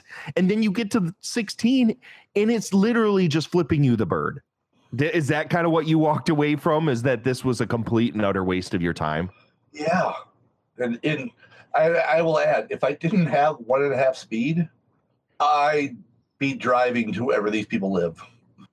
Oh, so not I I don't really know how much more we could talk about this, but when when all is said and done, what would your final thoughts be on all three of these movies? Because I don't think it's necess- it's uh, necessary to break these down the way we did in the episode. Uh, because we've already done that ad nauseum. I just kind of wanted you to get this all, the experience off of your chest. So, when all is said and done, what are your thoughts? And would you recommend these to literally anyone that's alive? Oh no, no, I would not recommend this to people I don't like. I mean, I I wouldn't recommend this to people I hate. I would be like, because I, I probably couldn't do it with a straight face. You know, you know what you should watch? You should watch that Witchcraft 14, 15, and 16. They take it to a whole new level, which they do. It's just not, you know, there are levels that are below as well. And this is, man, I mean, Dante has to add a few more layers to hell um, because shit was this bad. Um, the witchcraft level. Oh yeah. Well, and and and then and then they're like, oh wait, appendix. Looking on IMDb, motherfucking shit. I mean, Witchcraft 14 has 5.3 on six ratings. I'm like, huh. I wonder who those six rate who who at least some of those ratings were. Witchcraft 16 has a 6.6. Should it be a shocker to anyone that there are no reviews out there on the internet for these movies? We Zero. may be the first. There may Zero. we may be the first ones And legitimately covering these only. movies. Yeah, because I mean, I read like on Dread Central and stuff about how you know it's like they're making three new movies, and that was like a couple months ago, and no one followed up because somebody at Dread Central probably watched it and said, "Oh fuck no, no." I just and the thing is, is you know, I mean, I like bitching about stuff, but I like bitching about stuff that I like more than I do about just ripping on stuff that's bad. Yeah. I like taking films I love and just ripping them to shreds um, because I love the stuff so much and I want it to be better. Uh, I mean, you know, it's, I mean, I enjoy Aliens. I ripped the shit out of that movie. Um, I mean, there's lots of horror films I love and I rip them apart. Movies, every every movie I've ever watched, I can find something to to to deconstruct and tear apart and say this part was fucking. What were they thinking here? But just you know, it's it gets tiresome when when you're struggling to find something good to say because uh, that's what I try to do on my channel now when I do my reviews, as seldom as I do them. But I, I don't want to review a movie where I can't at least say something positive. Yeah. And with this one, it's just it's just hard. And you know, I mean, when you can say that, well, okay, these people in something else, you know, like Brenna Roberts and Leroy Castanon, I mean, they might be fine in something else, but you know, I mean, I'd be hard pressed to want to buy, you know, a bag of cement from Ryan Cleary.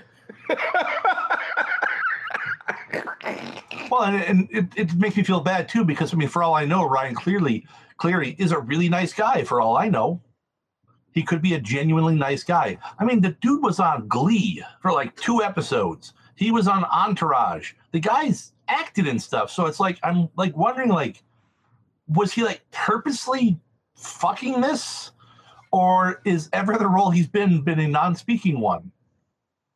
Which can't be true because he was in Grand Theft Auto, so he had to talk for that. You don't have a mute person do work for a video game. Dude, I'm I would love to sit and talk to somebody involved in the production and find out legitimately how these were made. I mean, are, how do you go how do you get into the frame of mind to say, okay, I have to make 3 movies. I have $9,000.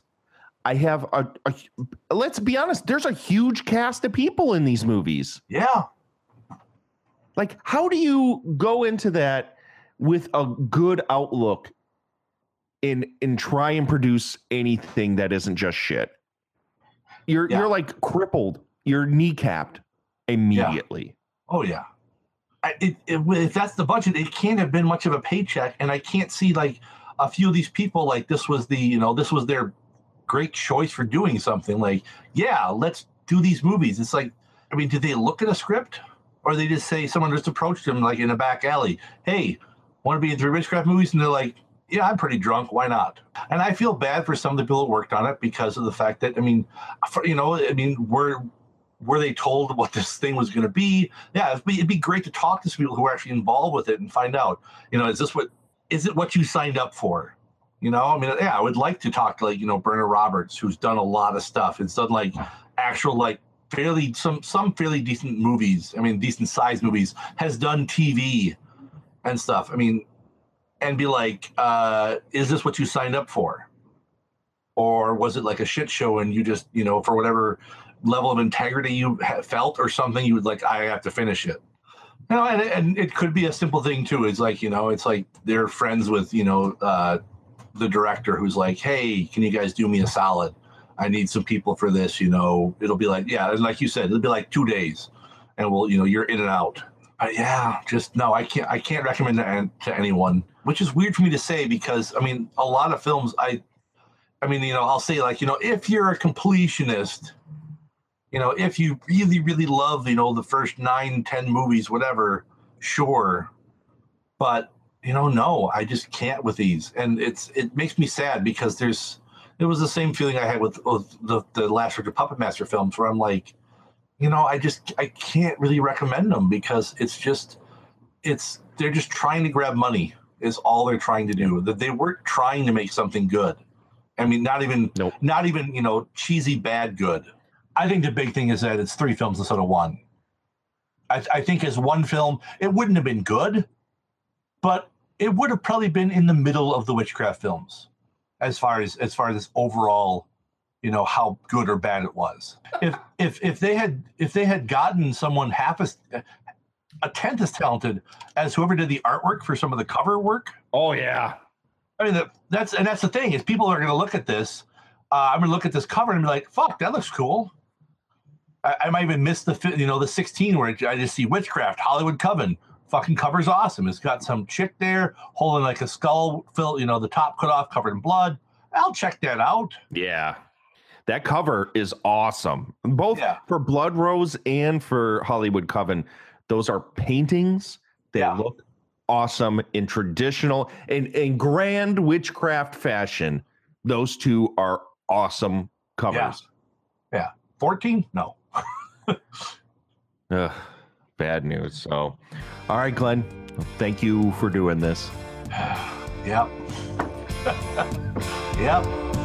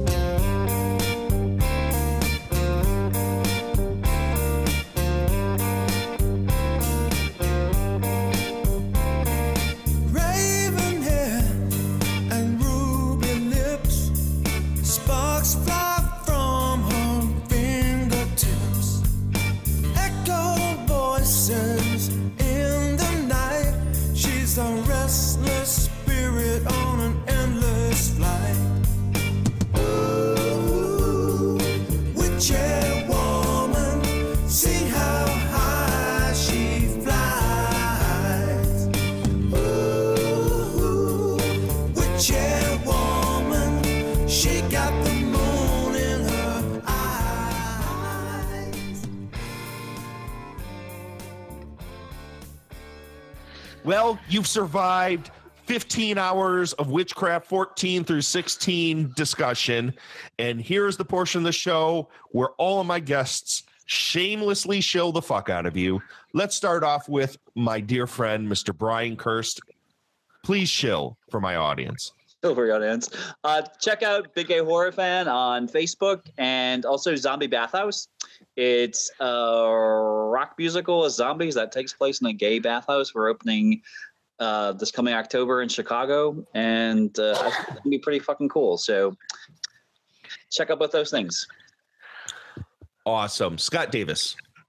Uh, movieocrity.com. That's where you can read my stuff. I'm going to probably be writing some more stuff pretty soon on that.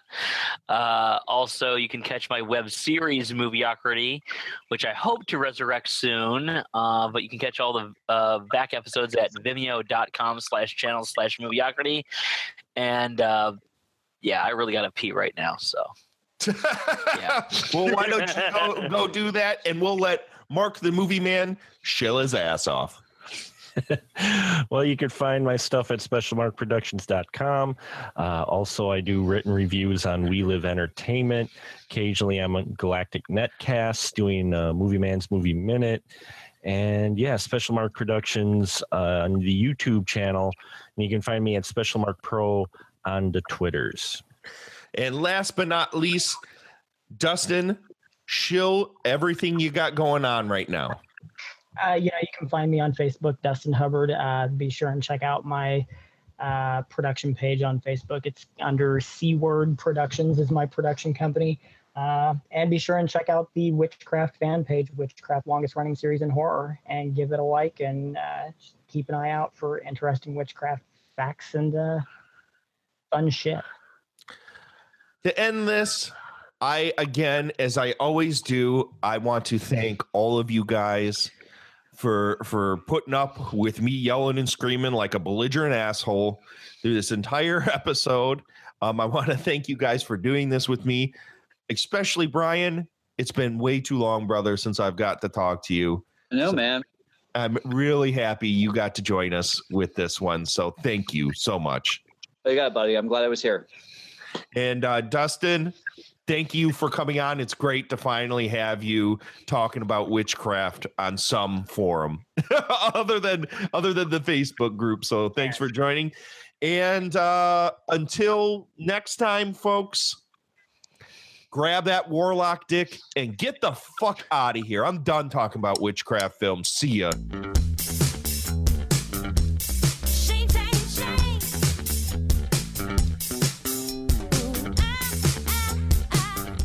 You can find Astro Radio Z on iTunes, Stitcher, TuneIn, Google Play, YouTube, and anywhere podcasts are found.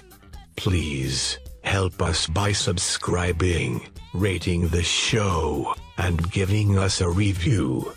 It helps us get the show out to more listeners. Also, if you would like to hear more of the show and be a more active participant, join the Astro Radio Z Facebook group and page, and join the Patreon. For only $1 a month, you get bonus episodes. Thank you for listening. See you next week, Astro Zombies.